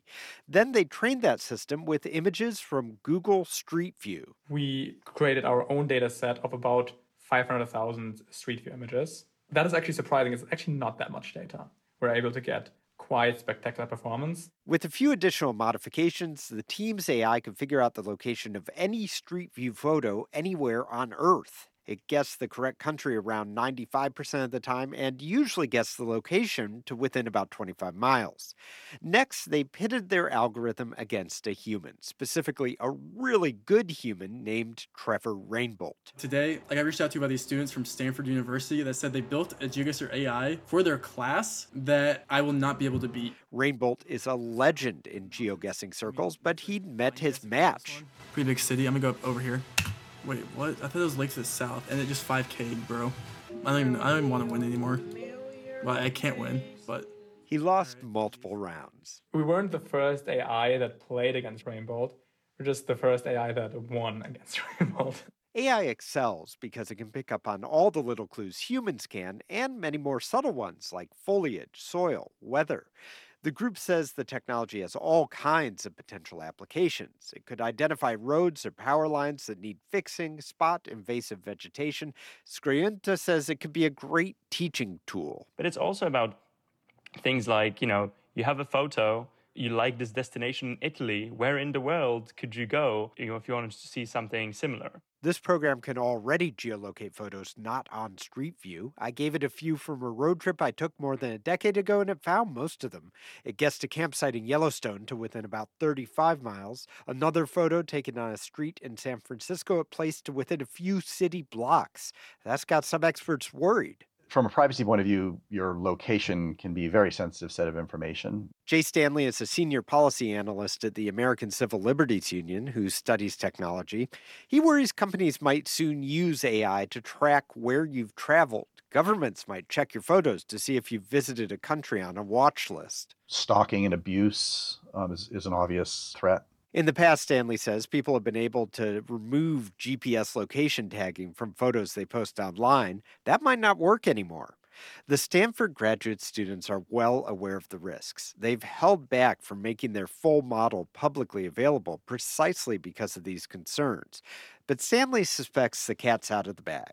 The fact that something of this degree of power was created by a student project makes you wonder what could be done by, for example, Google. In fact, Google already has a feature known as location estimation.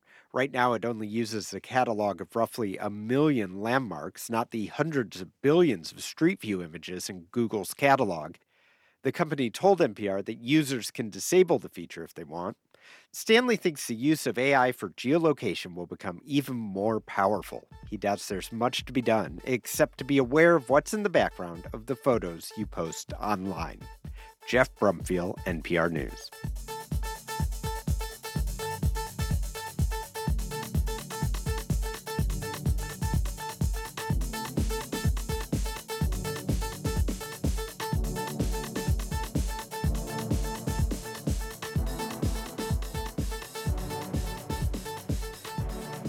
This year has been a wild ride for student loan borrowers. Millions went from thinking their loans would be completely wiped out to having to start monthly payments again. But big changes in the wake of an NPR investigation have ended up helping hundreds of thousands of borrowers. Tomorrow, on All Things Considered, we will follow one of those borrowers, one who'd spent 20 years paying off his loans when he got a life changing email from the Department of Education.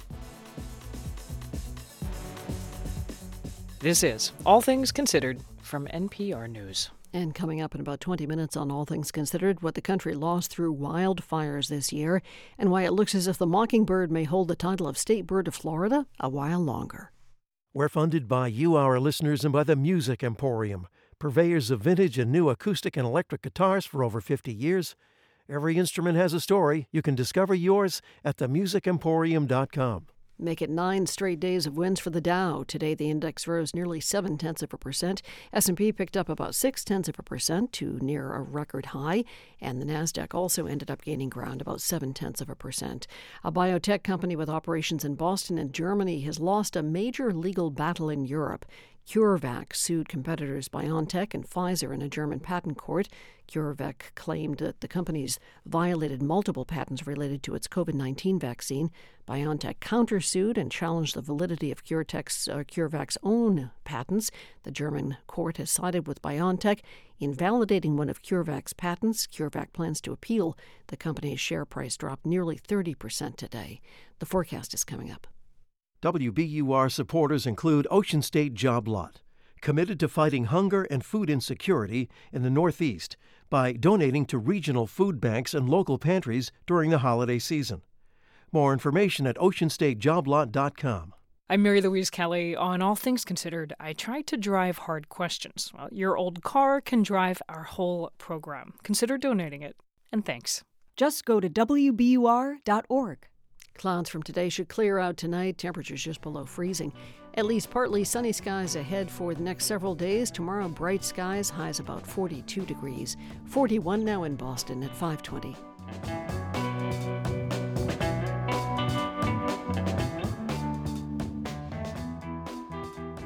Support for NPR comes from this station and from Indeed, designed to be an end to end hiring solution for businesses of all sizes to attract, interview, and hire candidates all from a single platform. Learn more at indeed.com/slash NPR.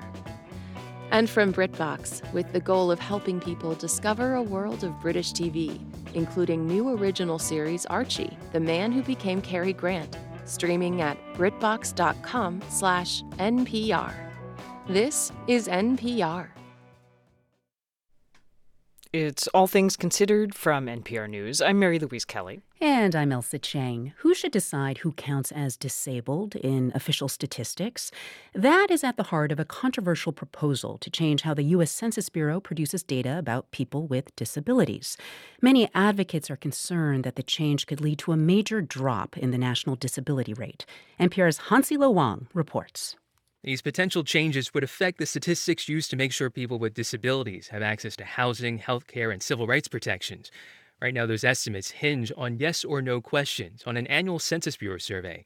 It asks whether people have serious difficulty with seeing, concentrating, walking, and other activities. So when you lump those people together, what you're doing is you're hiding the fact that there's a certain percentage of the population that faces a great degree of exclusion. Daniel Mont leads the Center for Inclusive Policy and helped develop the different approach the Bureau is now proposing, asking people to rate the level of difficulty they have with certain activities, which would follow international standards. If the United States uses a different set of questions, then the United States can't really benchmark itself, can't compare itself with the rest of the world. The Bureau is also proposing a new way of defining who is disabled.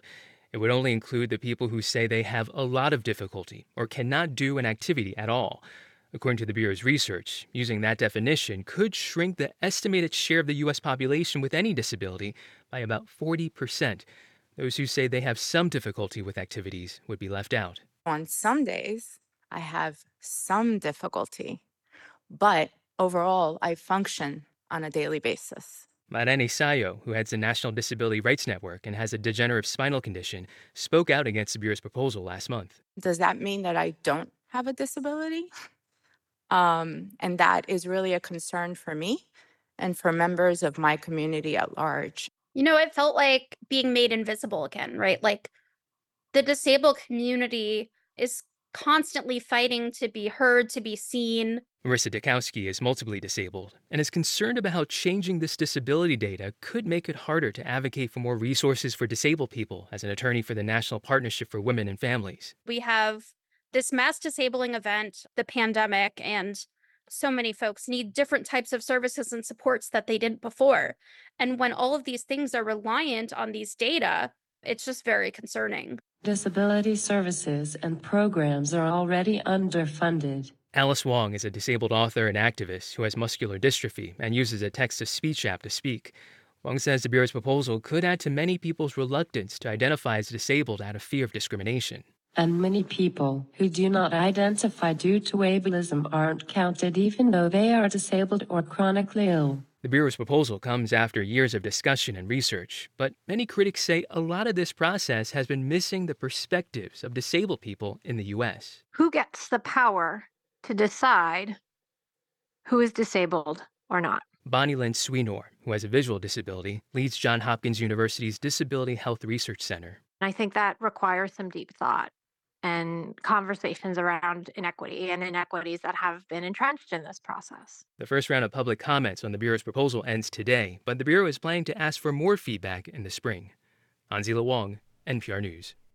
Mixed Arab Jewish communities are rare in Israel, and since the Hamas attacks of October 7th and the ensuing war in Gaza, they have been under pressure. NPR's Eleanor Beardsley spent time in one mixed community that reacted quickly on the day of the attacks and worked together to protect its residents. She sends this postcard from the city of Jaffa. There's a children's puppet making workshop going on at the Jewish Arab Community Center in the town of Jaffa, which adjoins Tel Aviv and is about 40% Arab. The art class is put on by a grassroots organization called the Guard for Jewish Arab Partnership. The citizen group sprung up in the days following October 7th. It was the idea of Amir Ahmad Badran, an Arab member of the Tel Aviv Jaffa City Council.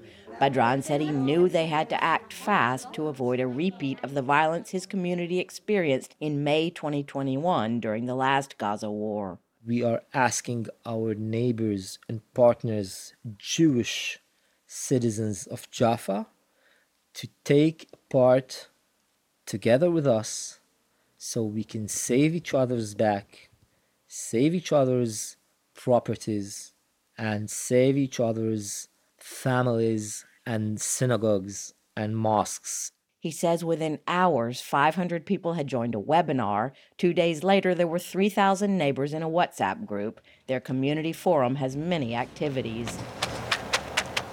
One team is putting up posters along a busy road in Jaffa.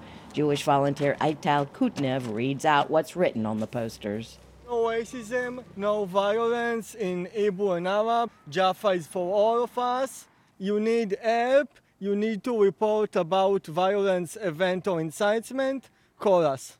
21 year old Amit Oknin is also a poster volunteer. He grew up in an Orthodox Jewish town in southern Israel but left. I think that we need to more uh, op- open our doors for uh, other religions, other uh, cultures. That's uh, the problem we have now. We're trying to close the doors. Have a terror attack or something like that, we're trying to close all the doors because we are uh, telling the world, you see, they hate us, everybody hates us. But he says that's not true. He considers culturally mixed Jaffa a utopia. I'm Shira Noy, and uh, I'm one of dozens of volunteers in the hotline of the Jewish Arab Partnership in uh, Jaffa, Tel Aviv. The architect answers the hotline several hours a week. So, one of our uh, role is to uh, express our compassion and to say, yeah, it's hard times. Uh, you are not the only one. And that's why we are here. Noy says in 2021, right wing extremists from outside stirred up fights and trouble. She believes the community's solidarity has helped avoid clashes this time around. 26 year old Rivka Levov is a volunteer back at the puppet making class. She says Israel's problem is there's not enough mixing. I have some Palestinian friends that I didn't have before, and it's like the whole world that I just don't know, the whole reality that, you, you know, you, you don't see when you're not mixing together. Sylvain Levy has brought her young daughter to make puppets. She wants her to have what she didn't growing up in an all Jewish community. That she will learn from, from the start she will learn the, the language. She will be near that. She will be with, in an environment that is mixed and to know that we live here together and yes, and, and it's the only way. And October the 7th only reinforced that for her because, she says, we are all in this together. Eleanor Beardsley, NPR News, Jaffa, Israel.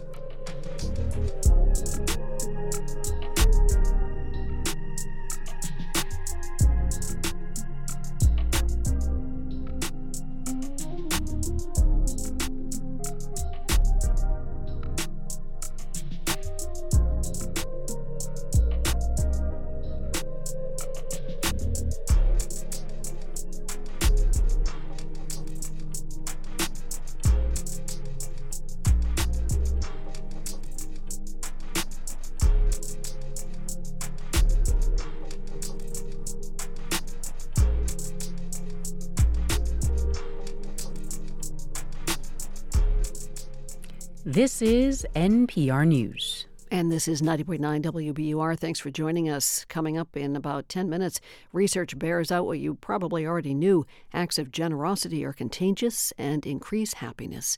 Celtics kick off a four game road trip against Golden State tonight. Boston's coming off five straight wins. Tip off tonight is at 10 p.m. Bruins are on garden ice to host the Minnesota Wild. Bees have still got the top spot in the Eastern Conference, tied in points with the Rangers. Game time is 7 o'clock tonight. This is WBUR. It's 530. There's a massive evergreen tree decked out with lights on the Boston Common. It's the city's official Christmas tree, but it's also a symbol of gratitude from our neighbors to the north. Here's a tidbit of history from WBUR's Field Guide to Boston. For more than half a century, Nova Scotia has sent down a fresh tree for the holiday season. To say thank you to the people of, uh, of Boston and New England for what they did for us in our real time of need. That's Nova Scotia Premier Tim Houston. Back in 1917, two ships collided in Halifax Harbor, causing a deadly explosion. Hundreds of people were killed and thousands injured. By 10 o'clock that night, the good people of Boston had loaded a train with medical supplies, doctors, nurses, the Canadian province continues to recognize Boston's efforts that day by sending the perfect Christmas tree. To get more stories like this about Boston's place in history, head to wbur.org/fieldguide. Live from NPR News in Washington, I'm Windsor Johnston. The Senate is working into its holiday recess to hammer out an agreement that would provide additional funding for Israel and Ukraine. Republicans are digging in their heels, warning that any legislation must include measures to strengthen enforcement at the U.S. Mexico border. Senate Majority Leader Chuck Schumer says both parties are getting closer to finding middle ground. The details in this matter immensely because this is not a topic that Congress has tackled uh, in many years. So we know that. We know that this is going to be not easy to do. But we know, too, that we must get it done. Even if the Senate does reach an agreement, there will be no funding package until the new year. Members of the House have left Washington for the holiday recess. Researchers at the U.S. Census Bureau say they do not support a proposal to adjust the Bureau's future population estimates to account for the racial gaps in the results of the country's last headcount. NPR's Hansi Lo Wang has more. According to the Census Bureau's follow up survey, Latinos were left out of the 2020 count at more than three times the rate in 2010, and there were high net undercount rates for black people and Native Americans living on reservations, while people who identified as white and not Latino continued to be overcounted. There were calls to factor all this into the new population estimates the Bureau puts out every year so that communities around the country could use more accurate statistics to get a fairer share of federal funding. The Bureau's researchers say they have not found a workable way to do that after a year and a half of trying, but they say it may be possible after the 2030 census. Hansi Wang, NPR News. Stocks closed higher on Wall Street today. The Dow was up 251 points, the Nasdaq up 98. This is NPR. This is 90.9 WBUR. I'm Lisa Mullins. More than 73,000 utility customers are still without power after yesterday's storm. Most are concentrated in the South Shore. The storm brought heavy rain and mild temperatures, which closed several ski resorts around the region today. Wachusett Mountain in Princeton is open with about 40% of trails. Chris Stimson is public relations manager for Wachusett. He says staff spent a lot of time preparing trails after yesterday's washout. Luckily, we were able to make a lot of snow early on when we had the cold temps and had the good windows of uh, cold weather. So we were able to build up enough of a base that that we were able to bounce back last night. The groomers did a hell of a job uh, pushing the snow around, filling in any gaps that we might have had up there. Stimson says the rest of the week's chilly forecast will likely make for better conditions. Massachusetts' population grew between July 2022 and July of this year. The U.S. Census Bureau says the state's population increased by more than 18,000. That compares with a loss of about 7,700 people between July of 21 and July of 22. Today's population in the Bay State is just over 7 million people. Framingham police are investigating the vandalism of a menorah in the city as a hate crime. Police found Sunday that the public menorah was kicked over and a sign in support of Israel that was in front of it was missing. Video footage shows an unidentified person knocking it over Saturday evening. And the Martha's Vineyard community of Oak Bluffs is considering housing its municipal employees. The Martha's Vineyard Times reports that the town select board unanimously approved the preparation of a letter to the state. It would set aside units in an upcoming affordable housing project for workers. Nantucket already houses its town employees. The forecast is coming up. We're funded by you, our listeners, and by the Boston Foundation. Knowing that bringing people together is the best way to advance opportunity and equity in our city, the Boston Foundation is a convener, a research hub, and a civic leader. The Boston Foundation. Move equity, move Boston. Learn more at tbf.org. A crisp and windy night tonight, about 29 degrees for a low. Tomorrow should peak out at 42 degrees with a fair share of sunshine. Thursday, partly to mostly sunny, but it shouldn't make it out of the 30s. 41 degrees in Boston at 535.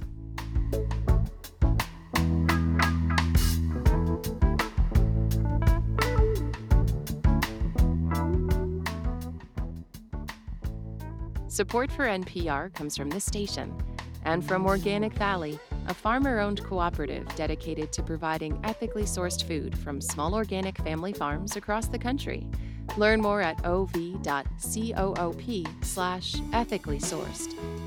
And from the Kauffman Foundation, providing access to opportunities that help people achieve financial stability, upward mobility, and economic prosperity, regardless of race, gender, or geography. Kauffman.org. This is NPR on a Tuesday. It's All Things Considered from NPR News. I'm Mary Louise Kelly in Washington. And I'm Ailsa Chang in Culver City, California. Tragic and bizarre may be the two words that best sum up wildfires in 2023. There were fires in the tropics, and toxic smoke from blazes near the Canadian Arctic blew down to the eastern seaboard for weeks. NPR's Kirk Siegler reports that this year's fire survivors face a long recovery. Wildfires in California and the West are often dominating headlines by August, not this year. Instead, remnants of a hurricane were dumping record rain, and it was Hawaii that was on fire. Welcome to the News Hour. At least 55 people are confirmed dead tonight after fast moving wildfires ravaged the island of Maui. It ended up being the deadliest wildfire in modern U.S. history, killing 100 people, with some having no other means of escape but to jump into the ocean. Later, this seaside resort near the destroyed town of Lahaina was transformed into a shelter where David Ormsby said he was grateful to make it out alive.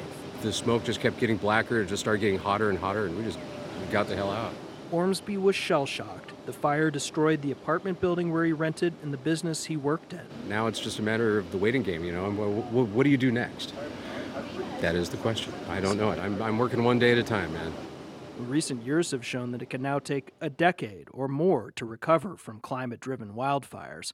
On Maui, they're still just clearing the debris, and there was already a labor and housing shortage before the fire. Katrin Edgley is a wildfire recovery expert at Northern Arizona University. When we think about recovery in basic terms, we're often thinking, well, how long does it take to rebuild a house? Maybe a couple years if there's a backlog in contractors. Uh, but a rebuilt house does not mean that you're recovered. And even rebuilding a house in a couple of years is considered fast. Edgley researched survivors of the Marshall Fire that ignited in the winter two years ago in suburban Boulder, Colorado. She says many fire victims can be re traumatized during the recovery because they have to prove and retell everything to insurance companies and FEMA and that slows everything down. And that can just take a significant toll if you think about the stress that can create, the reliving of that experience over and over. And many learn that even if they have insurance, it's not enough to cover the costs of rebuilding. You know, as you can see, slowly but surely we're clearing out the space. Bernadette Grant and Richard Fox have only just now come up with a long term plan to rebuild on property Grant owns in the forests outside Paradise, California, which burned five years ago. We don't even know if we can get insurance yet. I mean, we're not even close to that stage to bringing someone in and trying to get insurance on it. Before Lahaina, Paradise had been the deadliest wildfire in the U.S. in a century. It's still fresh for Grant and Fox, who are logging out all the dense stands of trees that pose a fire risk. Now, they hope to use the lumber from here to build a modest cabin. Right now, they're staying in an RV on the property. In the meantime, we just keep clearing the property. Keep clearing it out. try to make it safe, and that's all we can do. Some Paradise leaders have been meeting with their counterparts in Lahaina this fall, guiding them on how to recover from the unthinkable. Today, about a third of the Paradise area has been rebuilt. Mitchell Snyder at UC Davis says that's remarkable when you consider almost 19,000 homes and businesses burned. In the future, as we look towards the one year anniversary of Lahaina, we just remember that there are people behind the numbers that we see on the headlines. And so, for so many people, this was the worst day of their life and this year may have made the wildfire threat a lot more real to decision makers in Washington, D.C. Toxic smoke turned the skies an apocalyptic orange up and down the East Coast, giving a glimpse of what most summers in the West are already like. Pressure is building to prioritize prevention, not fighting these modern megafires later. In Hawaii, a shaken Kurt Hanthorn was frustrated at what he said was all the finger pointing after the Lahaina fire. Pointing blame, it's the electric company's fault, it's the county's fault, it's Joe Biden's fault, it's everybody's fault. They want an easy answer, and the fact of the matter is, I saw it from beginning to end, and it moves so fast, like a blowtorch. No one's stopping fires like these, he said. Kirk Siegler, NPR News. Florida's legislative session kicks off in January, and while there's a gaggle of potentially controversial topics up for discussion, one that has ruffled feathers for decades is a move to change Florida's state bird. Regan McCarthy of member station WFSU reports. Just outside Tallahassee at Wakulla Springs, parkgoers can spot cormorants, egrets, and anhingas. If you've ever been scuba diving and had the pleasure of watching an anhinga hunt underwater, it's absolutely majestic. Chelsea Turner, who's visiting the springs, says if it were up to her, she'd choose the anhinga as Florida's state bird. Although, well, if I'm being cheeky, I would probably say the mosquito. Karen Edwards, who lives in nearby Crawfordville, picked a popular choice. Well, we like watching the pelicans, so I would say um, the pelican. But as far as state birds go, the pelican has already been claimed by Louisiana. Edwards isn't happy to learn that Florida's state bird, the mockingbird, has also been claimed by four other states. Oh, well, we should be a bit more unique here then, shouldn't we, I think? Democratic State Senator Tina Polsky agrees. It's something she's working on. I know with all the craziness going on, like this seems not important, but um, I have unlimited bill slots. So I have everything from, you know, gun safety to mental health to changing the state bird. Polsky thinks Florida's official bird should be more specific to the state. While the mockingbird is found throughout the country, Polsky has a bird in mind that only lives here. The Florida scrub jay is the only bird endemic to the state. Uh, it's a lot more beautiful. Polsky has filed a bill the last few years to change Florida's bird from the mockingbird to the scrub jay and she's got data on her side. Matt Smith is a software developer at the Cornell Lab of Ornithology. That's the study of birds. He used data submitted by birders from around the country to identify which birds had unique connections with which states. For example, South Dakota has the ring-necked pheasant. It's not native to North America. Instead, Smith suggests the upland sandpiper, since 24% of its population breeds in the state. He's also suggesting a change for Arkansas, where, like Florida, the mockingbird is the state bird. Lawmakers are floating the mallard duck and painted bunting to replace it, but Smith says his pick is unlikely.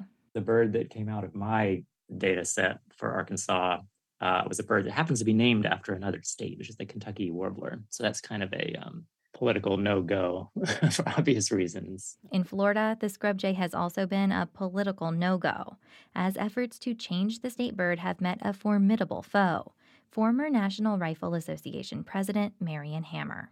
Here she is speaking to a legislative committee back in 1999. You see, scrub jays are lazy and scurrilous. they eat the eggs and nestlings of other birds. To me, that's robbery and murder, and it's not good family values. After her comments, lawmakers filed an amendment reaffirming the mockingbird. Hammer has fought against any changes ever since.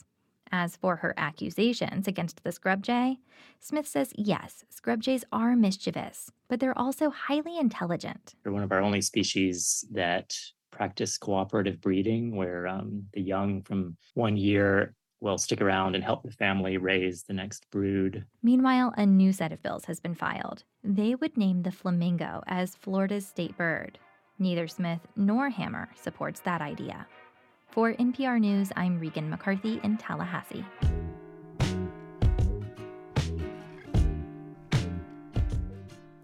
You're listening to All Things Considered from NPR News.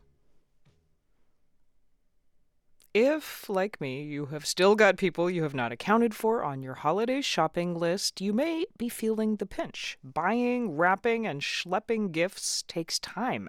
So, is all that effort worth it? NPR's Allison Aubrey reports on what researchers who've studied gifting have concluded. The idea that it's better to give than to receive goes way back, and the tradition of gift giving is ancient. But sometimes the time and effort it takes feels like a lot, says psychologist Michael Norton of Harvard Business School. People get very, very stressed about getting all the gifts in time. Is it the right gift? You know, what does this person really want? Do I have time? I always imagine strolling through quaint shops as carolers sing, spotting something unique for everyone on my list. But the reality is far more tedious, more like scrolling online and just hoping something can be delivered by next week. So when the holidays feel more frenzied than festive, it's easy to question whether it's all worth it. But Norton assures me that science shows giving is good for us. We can show in our research that that act of giving actually does improve your happiness. He and his collaborators have studied the effects of giving going back to a study published in 2008. In one experiment that included about 700 people, they randomly assigned participants to make either a purchase for themselves or for somebody else. Afterwards, the participants reported how happy they felt.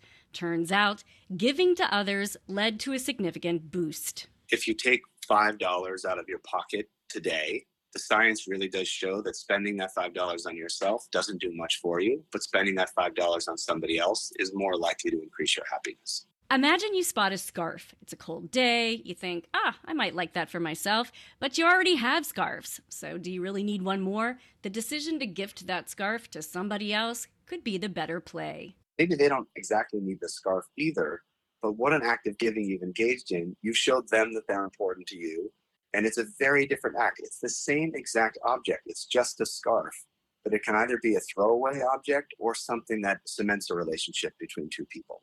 And the magical thing about giving is that when we're generous, we're more likely to receive because humans tend to unconsciously imitate other people's acts of giving, says Dacher Keltner, a professor of psychology at the University of California, Berkeley.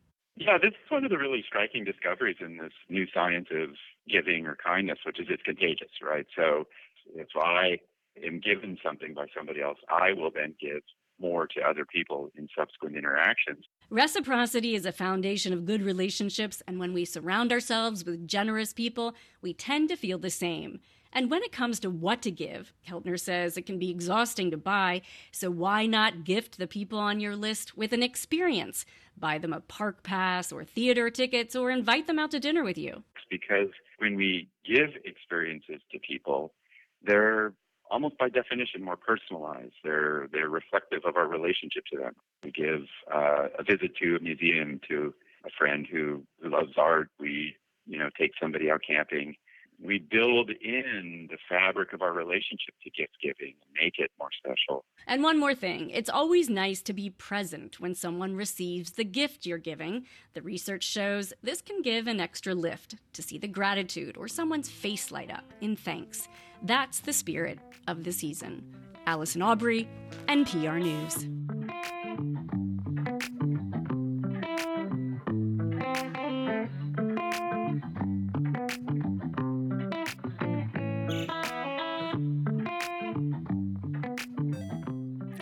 This is All Things Considered from NPR News. Thanks for listening on this Tuesday evening here at 90.9 WBUR.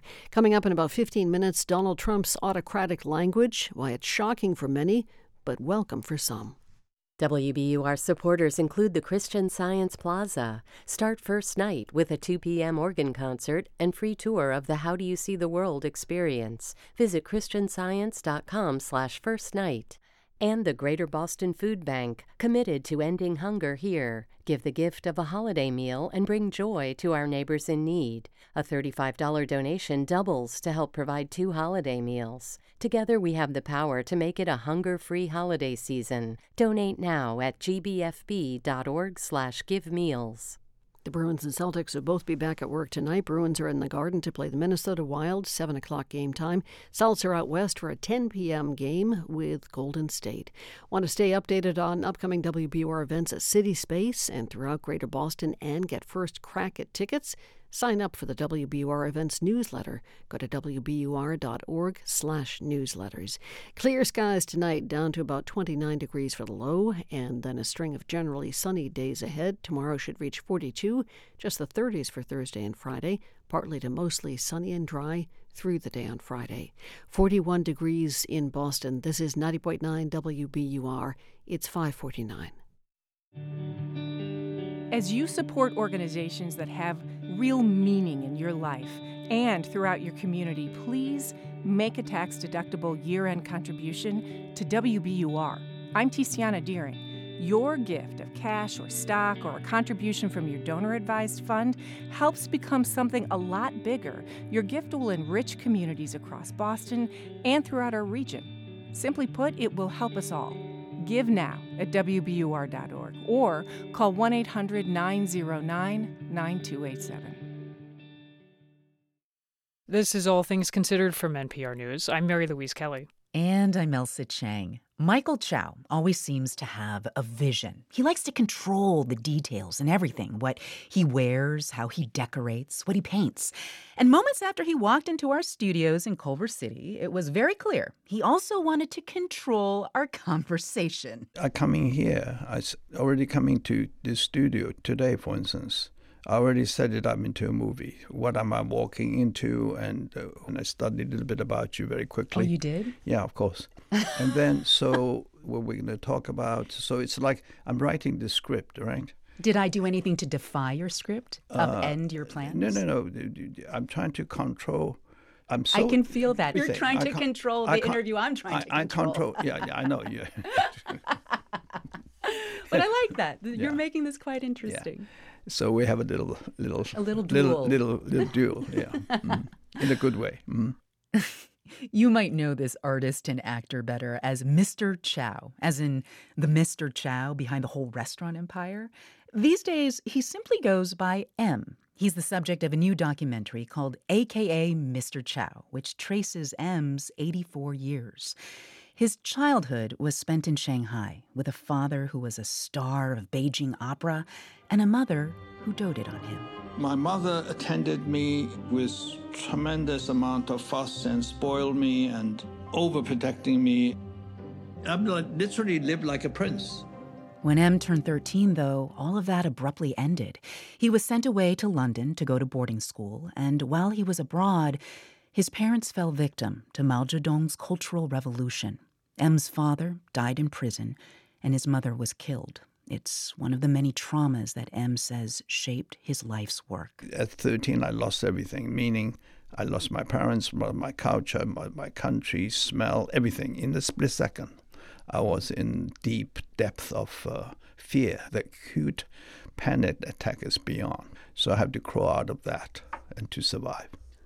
When you say you were in the depths of fear when you were in England, is it because you had known at that point what had happened to your no, parents? No, I knew nothing. I was naive. You know, I yeah. was uh, put there by circumstances. You right. see, the subsequent I never saw my father again. M still replays one of the last things his father ever said to him before they parted. Wherever you go, remember, you are Chinese.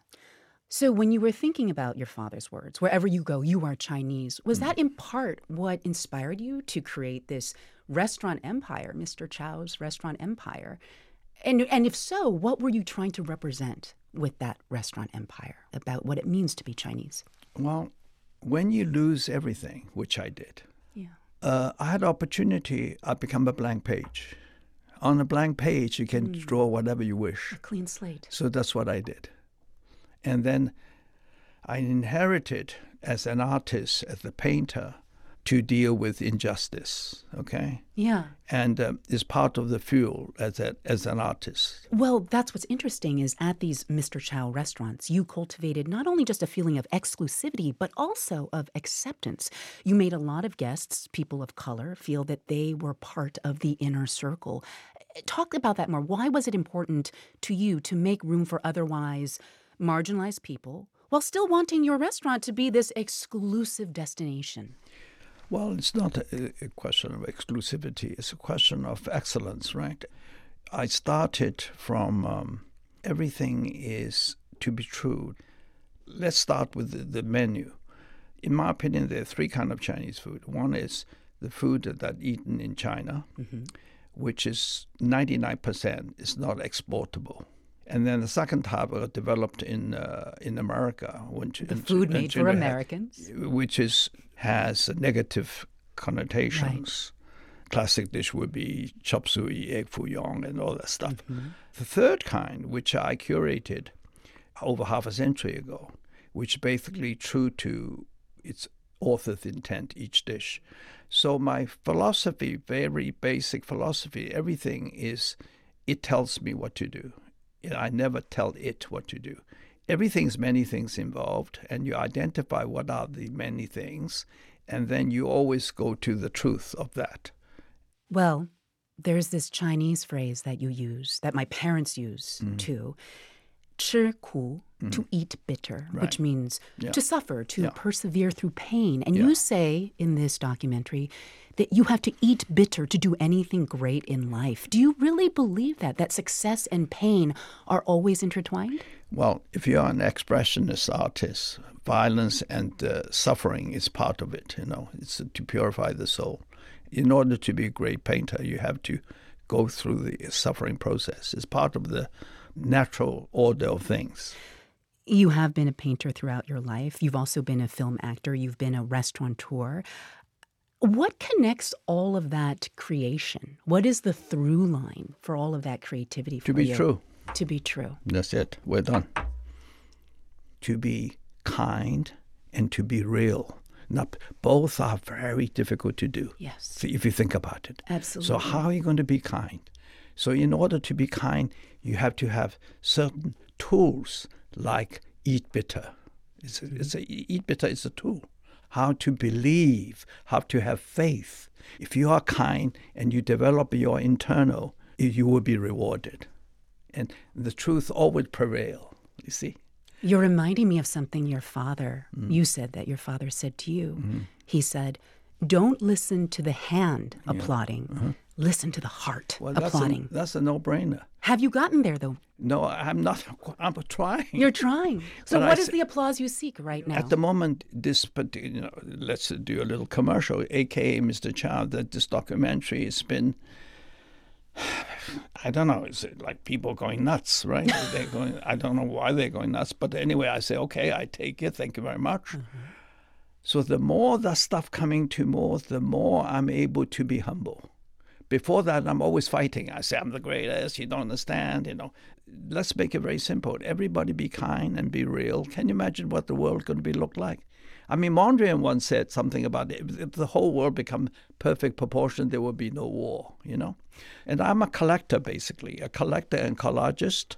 Collector meaning I collect all the sayings things came from religion leaders, can be from movies, can be from jokes. I collect. I'm a great collector. I'm a fantastic collector. I'm collecting you right now. How I want to see what I can learn from you yeah. right now. Okay, yeah. and um, and I had this exchange with you, and this is very rewarding and. Uh, and our path in destiny, as it were, we are supposed to meet. We cross yes. to meet, you know. So we, we are.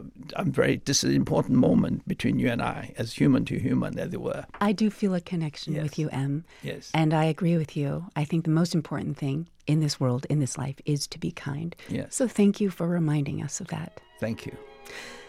M is the subject of the new documentary, aka Mr. Chow.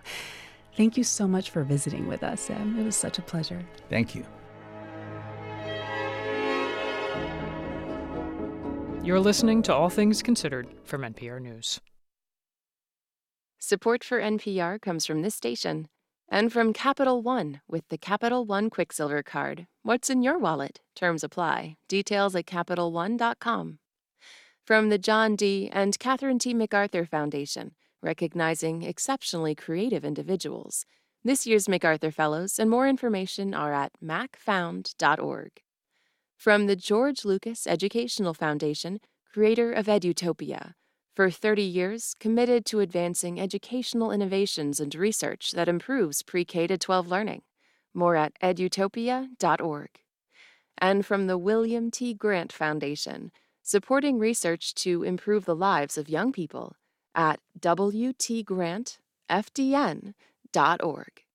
This is WBUR with interest cuts visible on the horizon. Housing starts surged by 14.8% last month.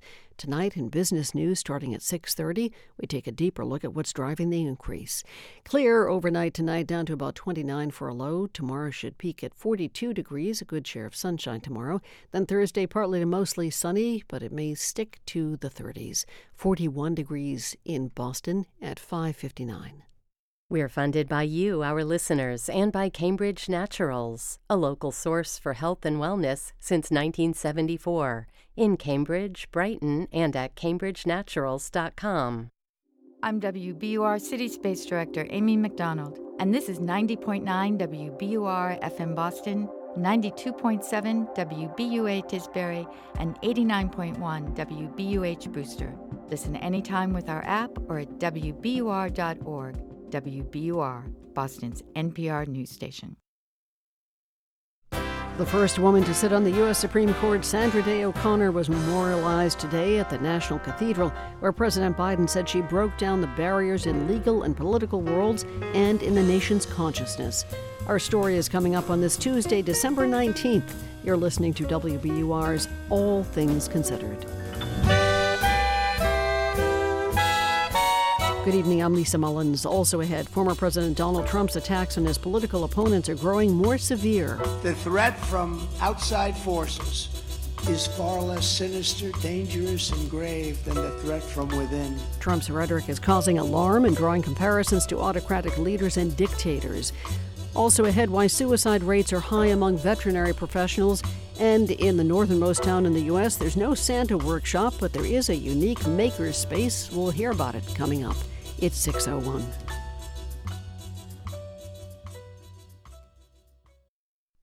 Live from NPR News in Washington, I'm Jack Speer. The Pentagon has announced a naval task force to protect commercial shipping in the Red Sea against drone and missile attacks from Houthi militants from Yemen. NPR's Tom Bowman has more. Defense Secretary Lloyd Austin announced a task force dubbed Prosperity Guardian while on a trip to the Middle East. The U.S. and nearly a dozen other countries, including Great Britain, Bahrain, France, and Norway, are expected to take part.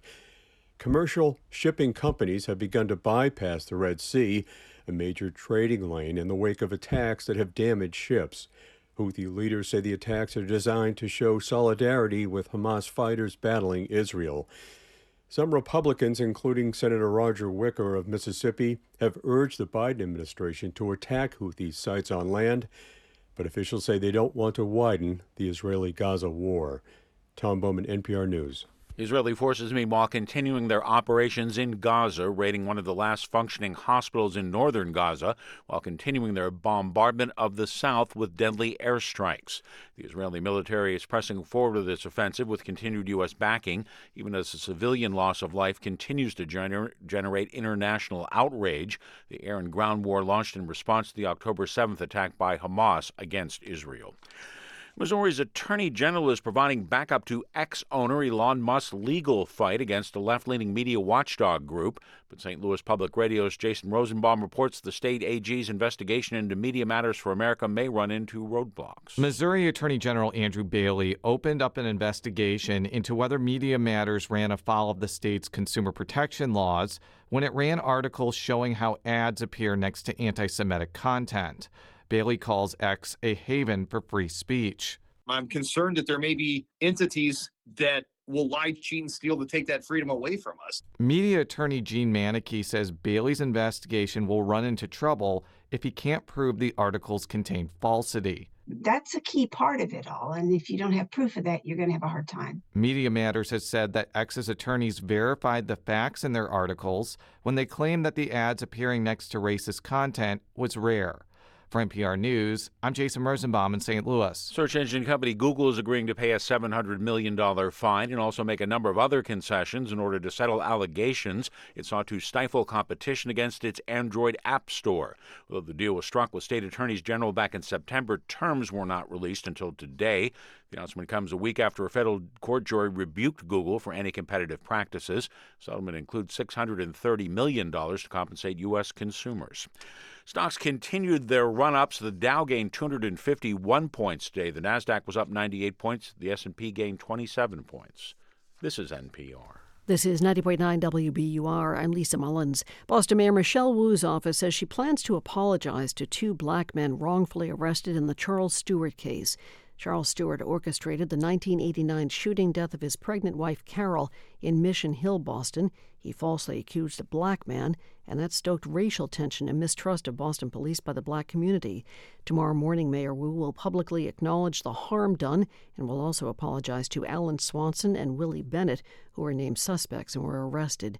Stuart took his own life in 1990 as the scheme began to unravel.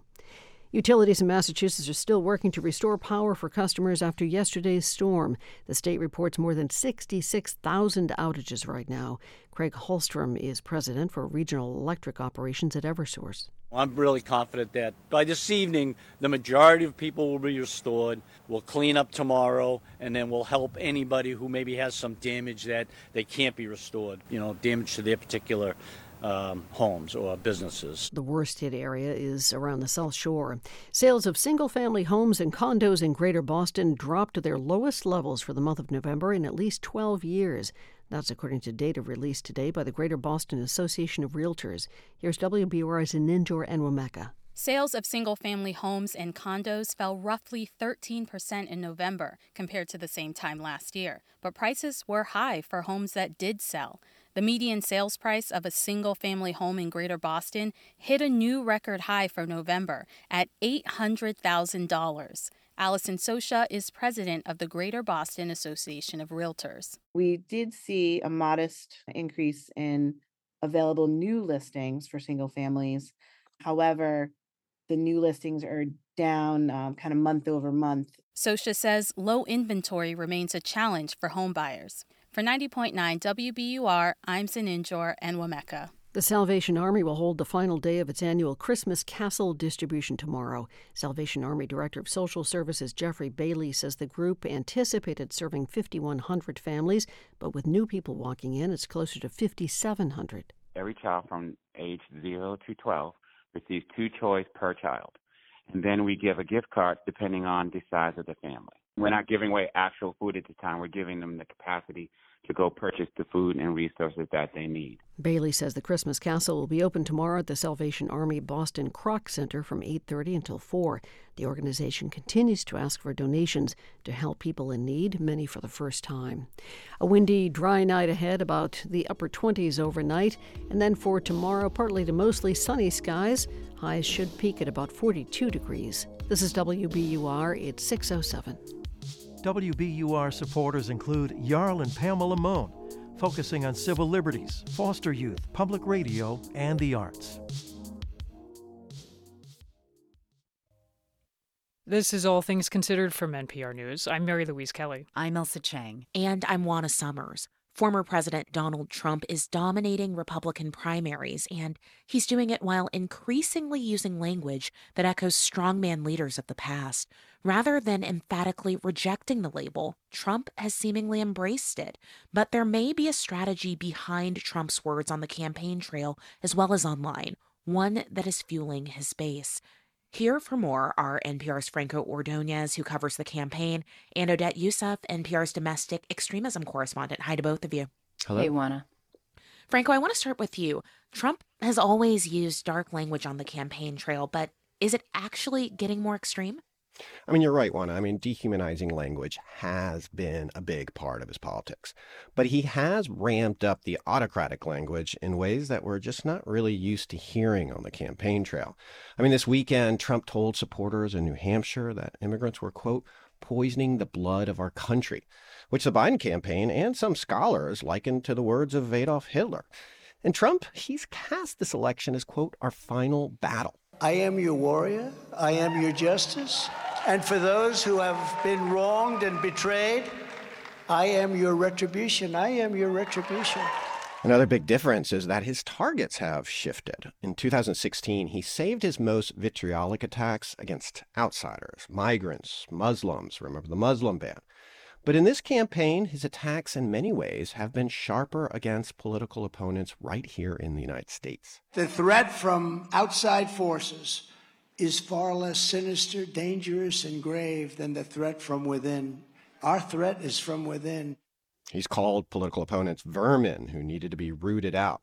Now, of course, Trump has pushed back on these characterizations and claims Biden is the greater threat to democracy, but it's Trump's language, particularly against people within the United States, that's leading some of these political scholars to draw these alarming comparisons to past autocratic leaders and dictators. Right. And Odette, you have been looking specifically at Trump's rhetoric on social media. Tell us what you've been seeing there. Yeah, Juan, I've really focused on what Trump's activity's been on Truth Social, um, because you'll recall after January 6th, he was booted off of Twitter and Facebook until relatively recently. And on Truth Social, there have been a couple of trends. Um, first, his volume of posts has really been climbing over time, especially starting in the early summer. His number of posts daily has grown. Uh, and this is likely attributed to two things. Um, first, campaign season is really getting into gear but also to the fact that the number of indictments were piling up. And so a major theme of his posts have related to those cases. But the second trend that we're seeing is that we're seeing him invoking much darker language in his posts, um, particularly about what he says the future would look like without a second Trump term.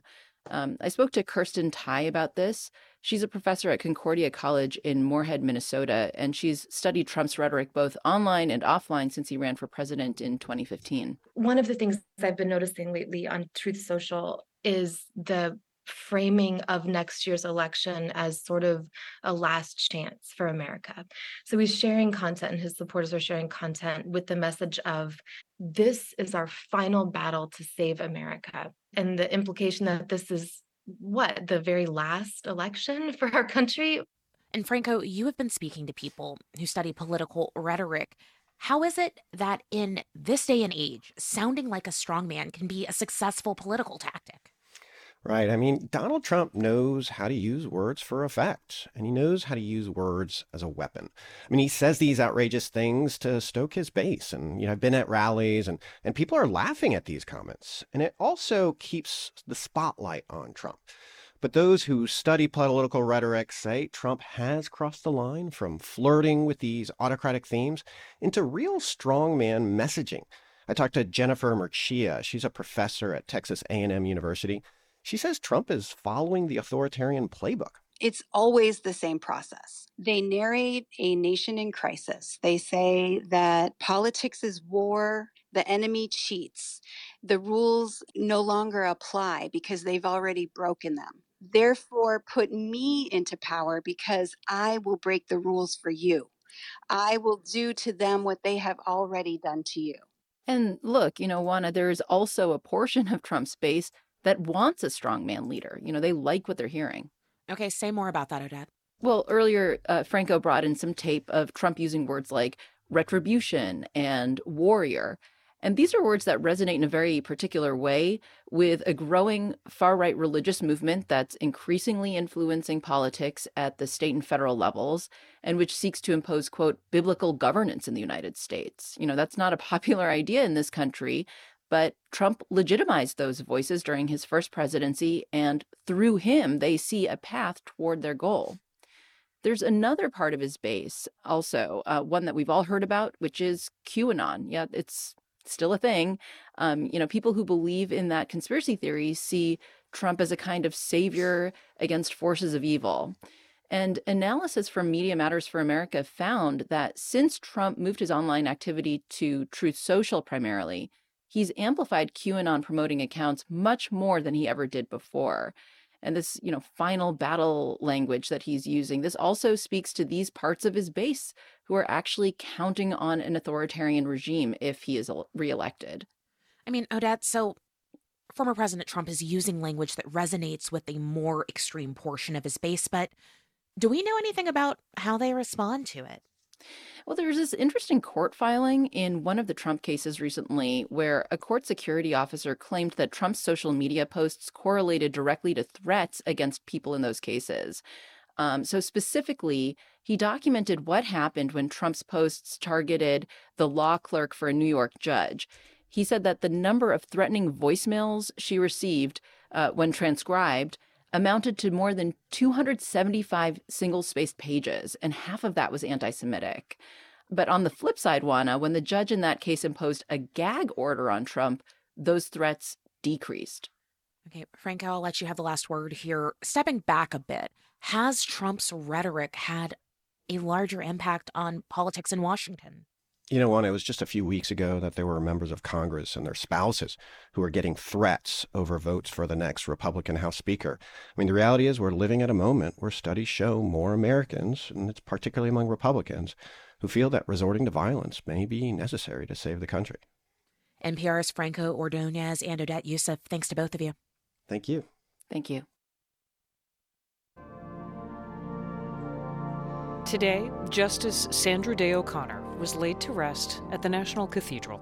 We receive the body of our sister, Sandra Day O'Connor, for burial. President Biden delivered remarks memorializing the justice's historic nomination. More than 40 years ago, on a Wednesday in September 1981, the Senate Judiciary Committee came to order. I was the ranking member of that committee and the day's business was momentous. The nomination of Sandra Day O'Connor to become the first woman in American history to serve as a Supreme Court Justice on the United States Supreme Court. O'Connor served on the Supreme Court for 24 years. After announcing her retirement in 2005, John Roberts was nominated to fill a vacancy in the court. Roberts had worked with O'Connor's team during her confirmation hearings when he was a young attorney at the Department of Justice. He says it was during this time that she impressed upon him a central maxim of her philosophy as a public servant get it done.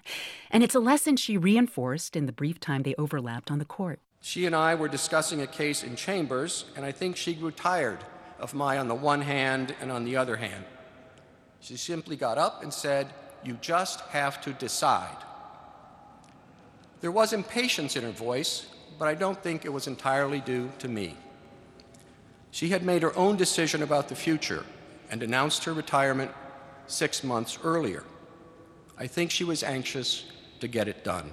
Next to speak was O'Connor's youngest son, Jay. He recounted his mother's love of reading, which he said transported her to other worlds from her Arizona ranch. He said that love of reading ultimately led her to Stanford University. And it's no surprise that the justice was a star in school, Jay said.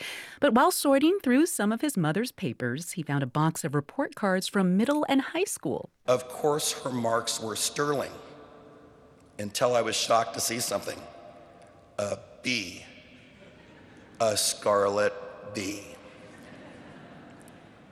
And imagine what class it was in civics. Sandra Day O'Connor once got a B in civics.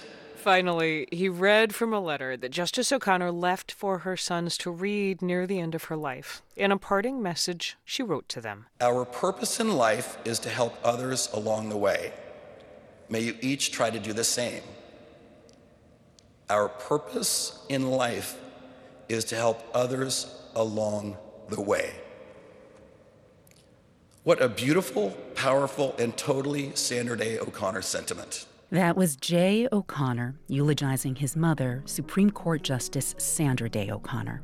Her funeral was today at the National Cathedral in Washington.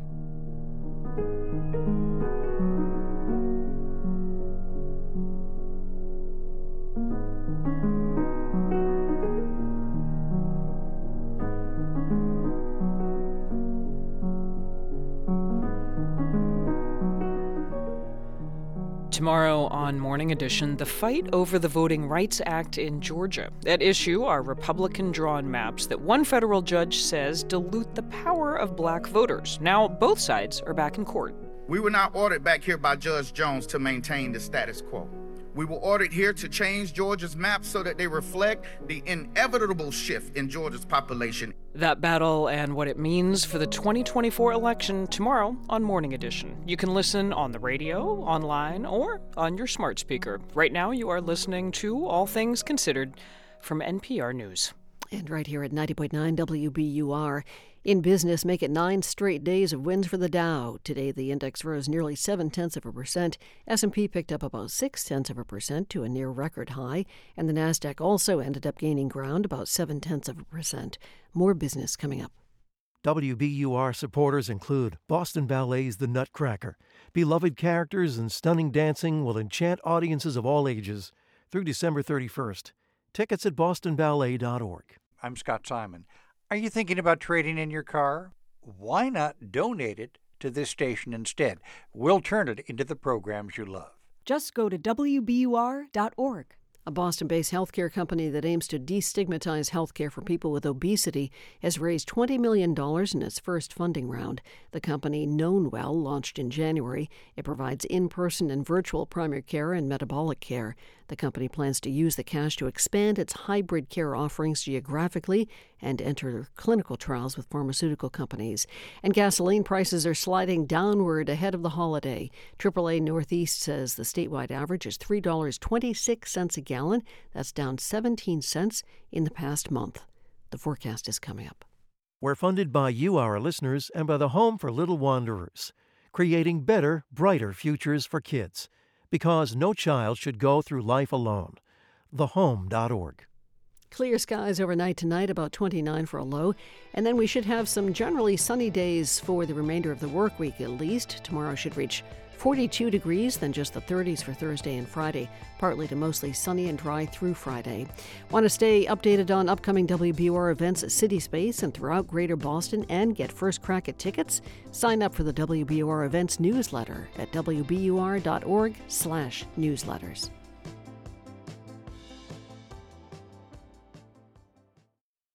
From NPR News, this is All Things Considered. I'm Mary Louise Kelly. And I'm Ailsa Chang. Working in the veterinary field and helping animals can bring joy to those in the profession.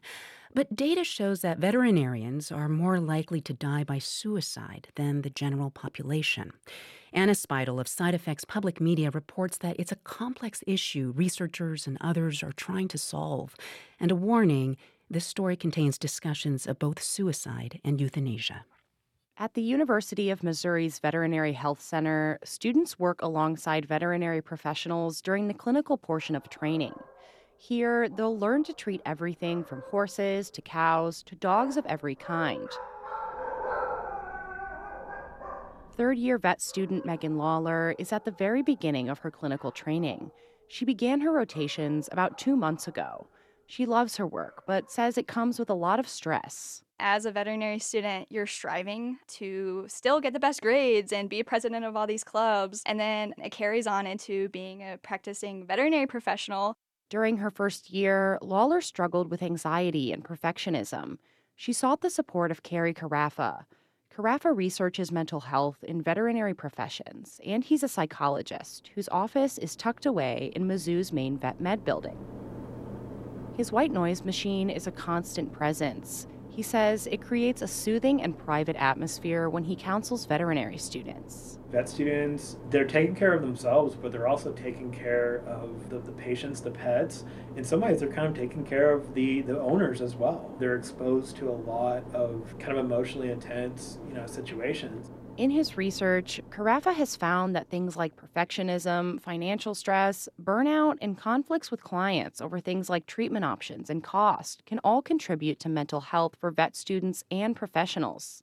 A 2019 Centers for Disease Control study shows veterinarians are between two to four times more likely to die by suicide than the general population. Mental health counselor Taylor Miller is a former veterinarian. She's also an advocate for Not One More Vet, it's an organization that works to promote mental well being among people who work in the field. We want to make it possible for people to exist in this career that is so wonderful without being hurt. Euthanasia is often brought up as the driving force behind stress and high suicide rates among veterinarians. Research has found that using drugs to end an animal's life can have a psychological impact, but there isn't conclusive data linking it to suicides. Studies have found that access to euthanasia drugs may play a part in vet suicide rates. Experts in the industry have proposed a variety of ways they hope will lower the numbers. Epidemiologist Suzanne Tomasi says one suggestion calls for putting stickers with crisis hotline numbers inside of drug lockboxes. That would be something that would be easy and it wouldn't take really any money. Tomasi works for the CDC's National Institute for Occupational Health and Safety and is a former veterinarian. She says one of the big problems is that the profession doesn't have gatekeepers. Instead of pharmacists dispensing medication, it's veterinarians who both prescribe and dispense it for the animals they treat. And they often hold the keys to the lockboxes where drugs are kept. So, another suggestion includes implementing a two person system in order to access the drugs. However, Tomasi says that's not doable for most rural vets who often work alone. Those large animal vets that are in a truck by themselves, they don't have somebody else with them, so who's going to sign off? Ultimately, Tomasi says that there should be more of an effort to make cultural changes like reducing long hours that lead to burnout and finding ways to reduce student loan debt. But she says access to euthanasia drugs shouldn't be left out of the conversation, especially for people who are already experiencing a crisis. For NPR News, I'm Anna Speidel in Columbia, Missouri. And if you or someone you know is in a mental health crisis, you can call 988, the Suicide and Crisis Lifeline. Just those three numbers 988. The closest thing to Santa's workshop, in Alaska anyway, is a building just blocks from the Arctic coast. It is the nation's northernmost makerspace, a place where indigenous artists can create things like walrus ivory earrings, figurines made from whale baleen, and traditional knives with caribou antler handles. As Emily Schwing reports, what's made here is steeped in thousands of years of tradition. It's polar night this time of year in the Arctic but there's a golden glow from the windows of the traditional room at the Inupiat Heritage Center in the heart of Utqiagvik. Inside, bandsaws buzz and sanders whir. Two years ago, Percy Aiken bought a piece of walrus ivory. He didn't know what to do with it, so he came here to take a class. Ever since, he's been fashioning perfectly smooth, shiny beads for bracelets and earrings. Aiken's jewelry is a main source of income for him. It gets me by for now. Once I have steady uh, ivory coming in, I'll be making a lot of what I do. I love carving now. Gosh, there's all kinds of stuff that come out of that traditional room. Colleen Lehman was the director of the Inupiat Heritage Center for nearly half a decade. The traditional room is available to all of Utqiagvik's 4,000 some residents. More than 100 people use this space each year to make, create, and take classes. One of the coolest things that I thought that came out of there were whale jaws. I've seen an artisan who was commissioned to carve things on those whale jaw bones. Whales are central to life in Utqiagvik. It's a main staple in the Inupiaq subsistence diet so many people this far north rely on. But whale jawbones are both enormous and extremely heavy. So, this is one of the only spaces big enough for an artist to work on a commission like that.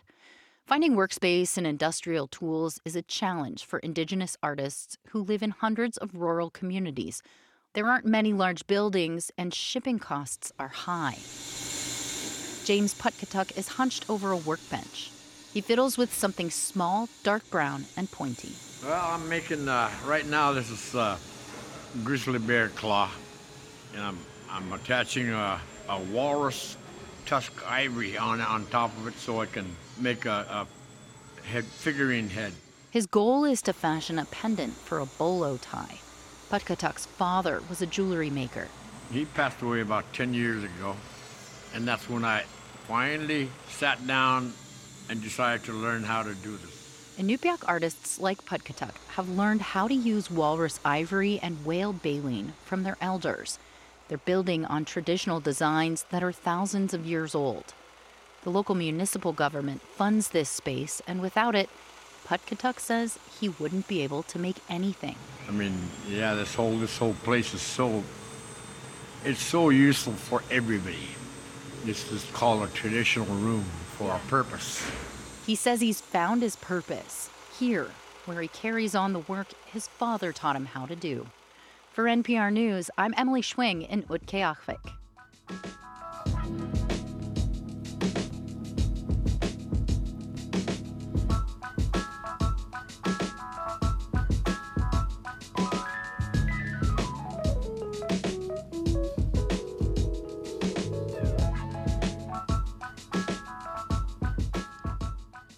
This is NPR News. This is 90.9 WBUR. A clear, dry night ahead. Temperatures falling to just below freezing. Still pretty breezy out there.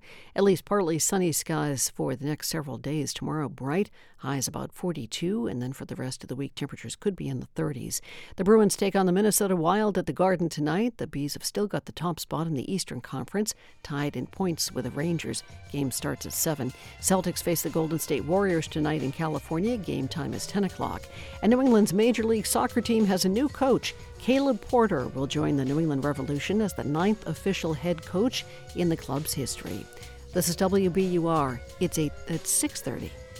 We're funded by you, our listeners, and by Semester Off, integrating wellness, mental health, and academia in a compassionate and structured setting where college age students and high school grads can form friendships, experience deep personal growth, and boost their confidence. Spring semester starts January 22nd. SemesterOff.com.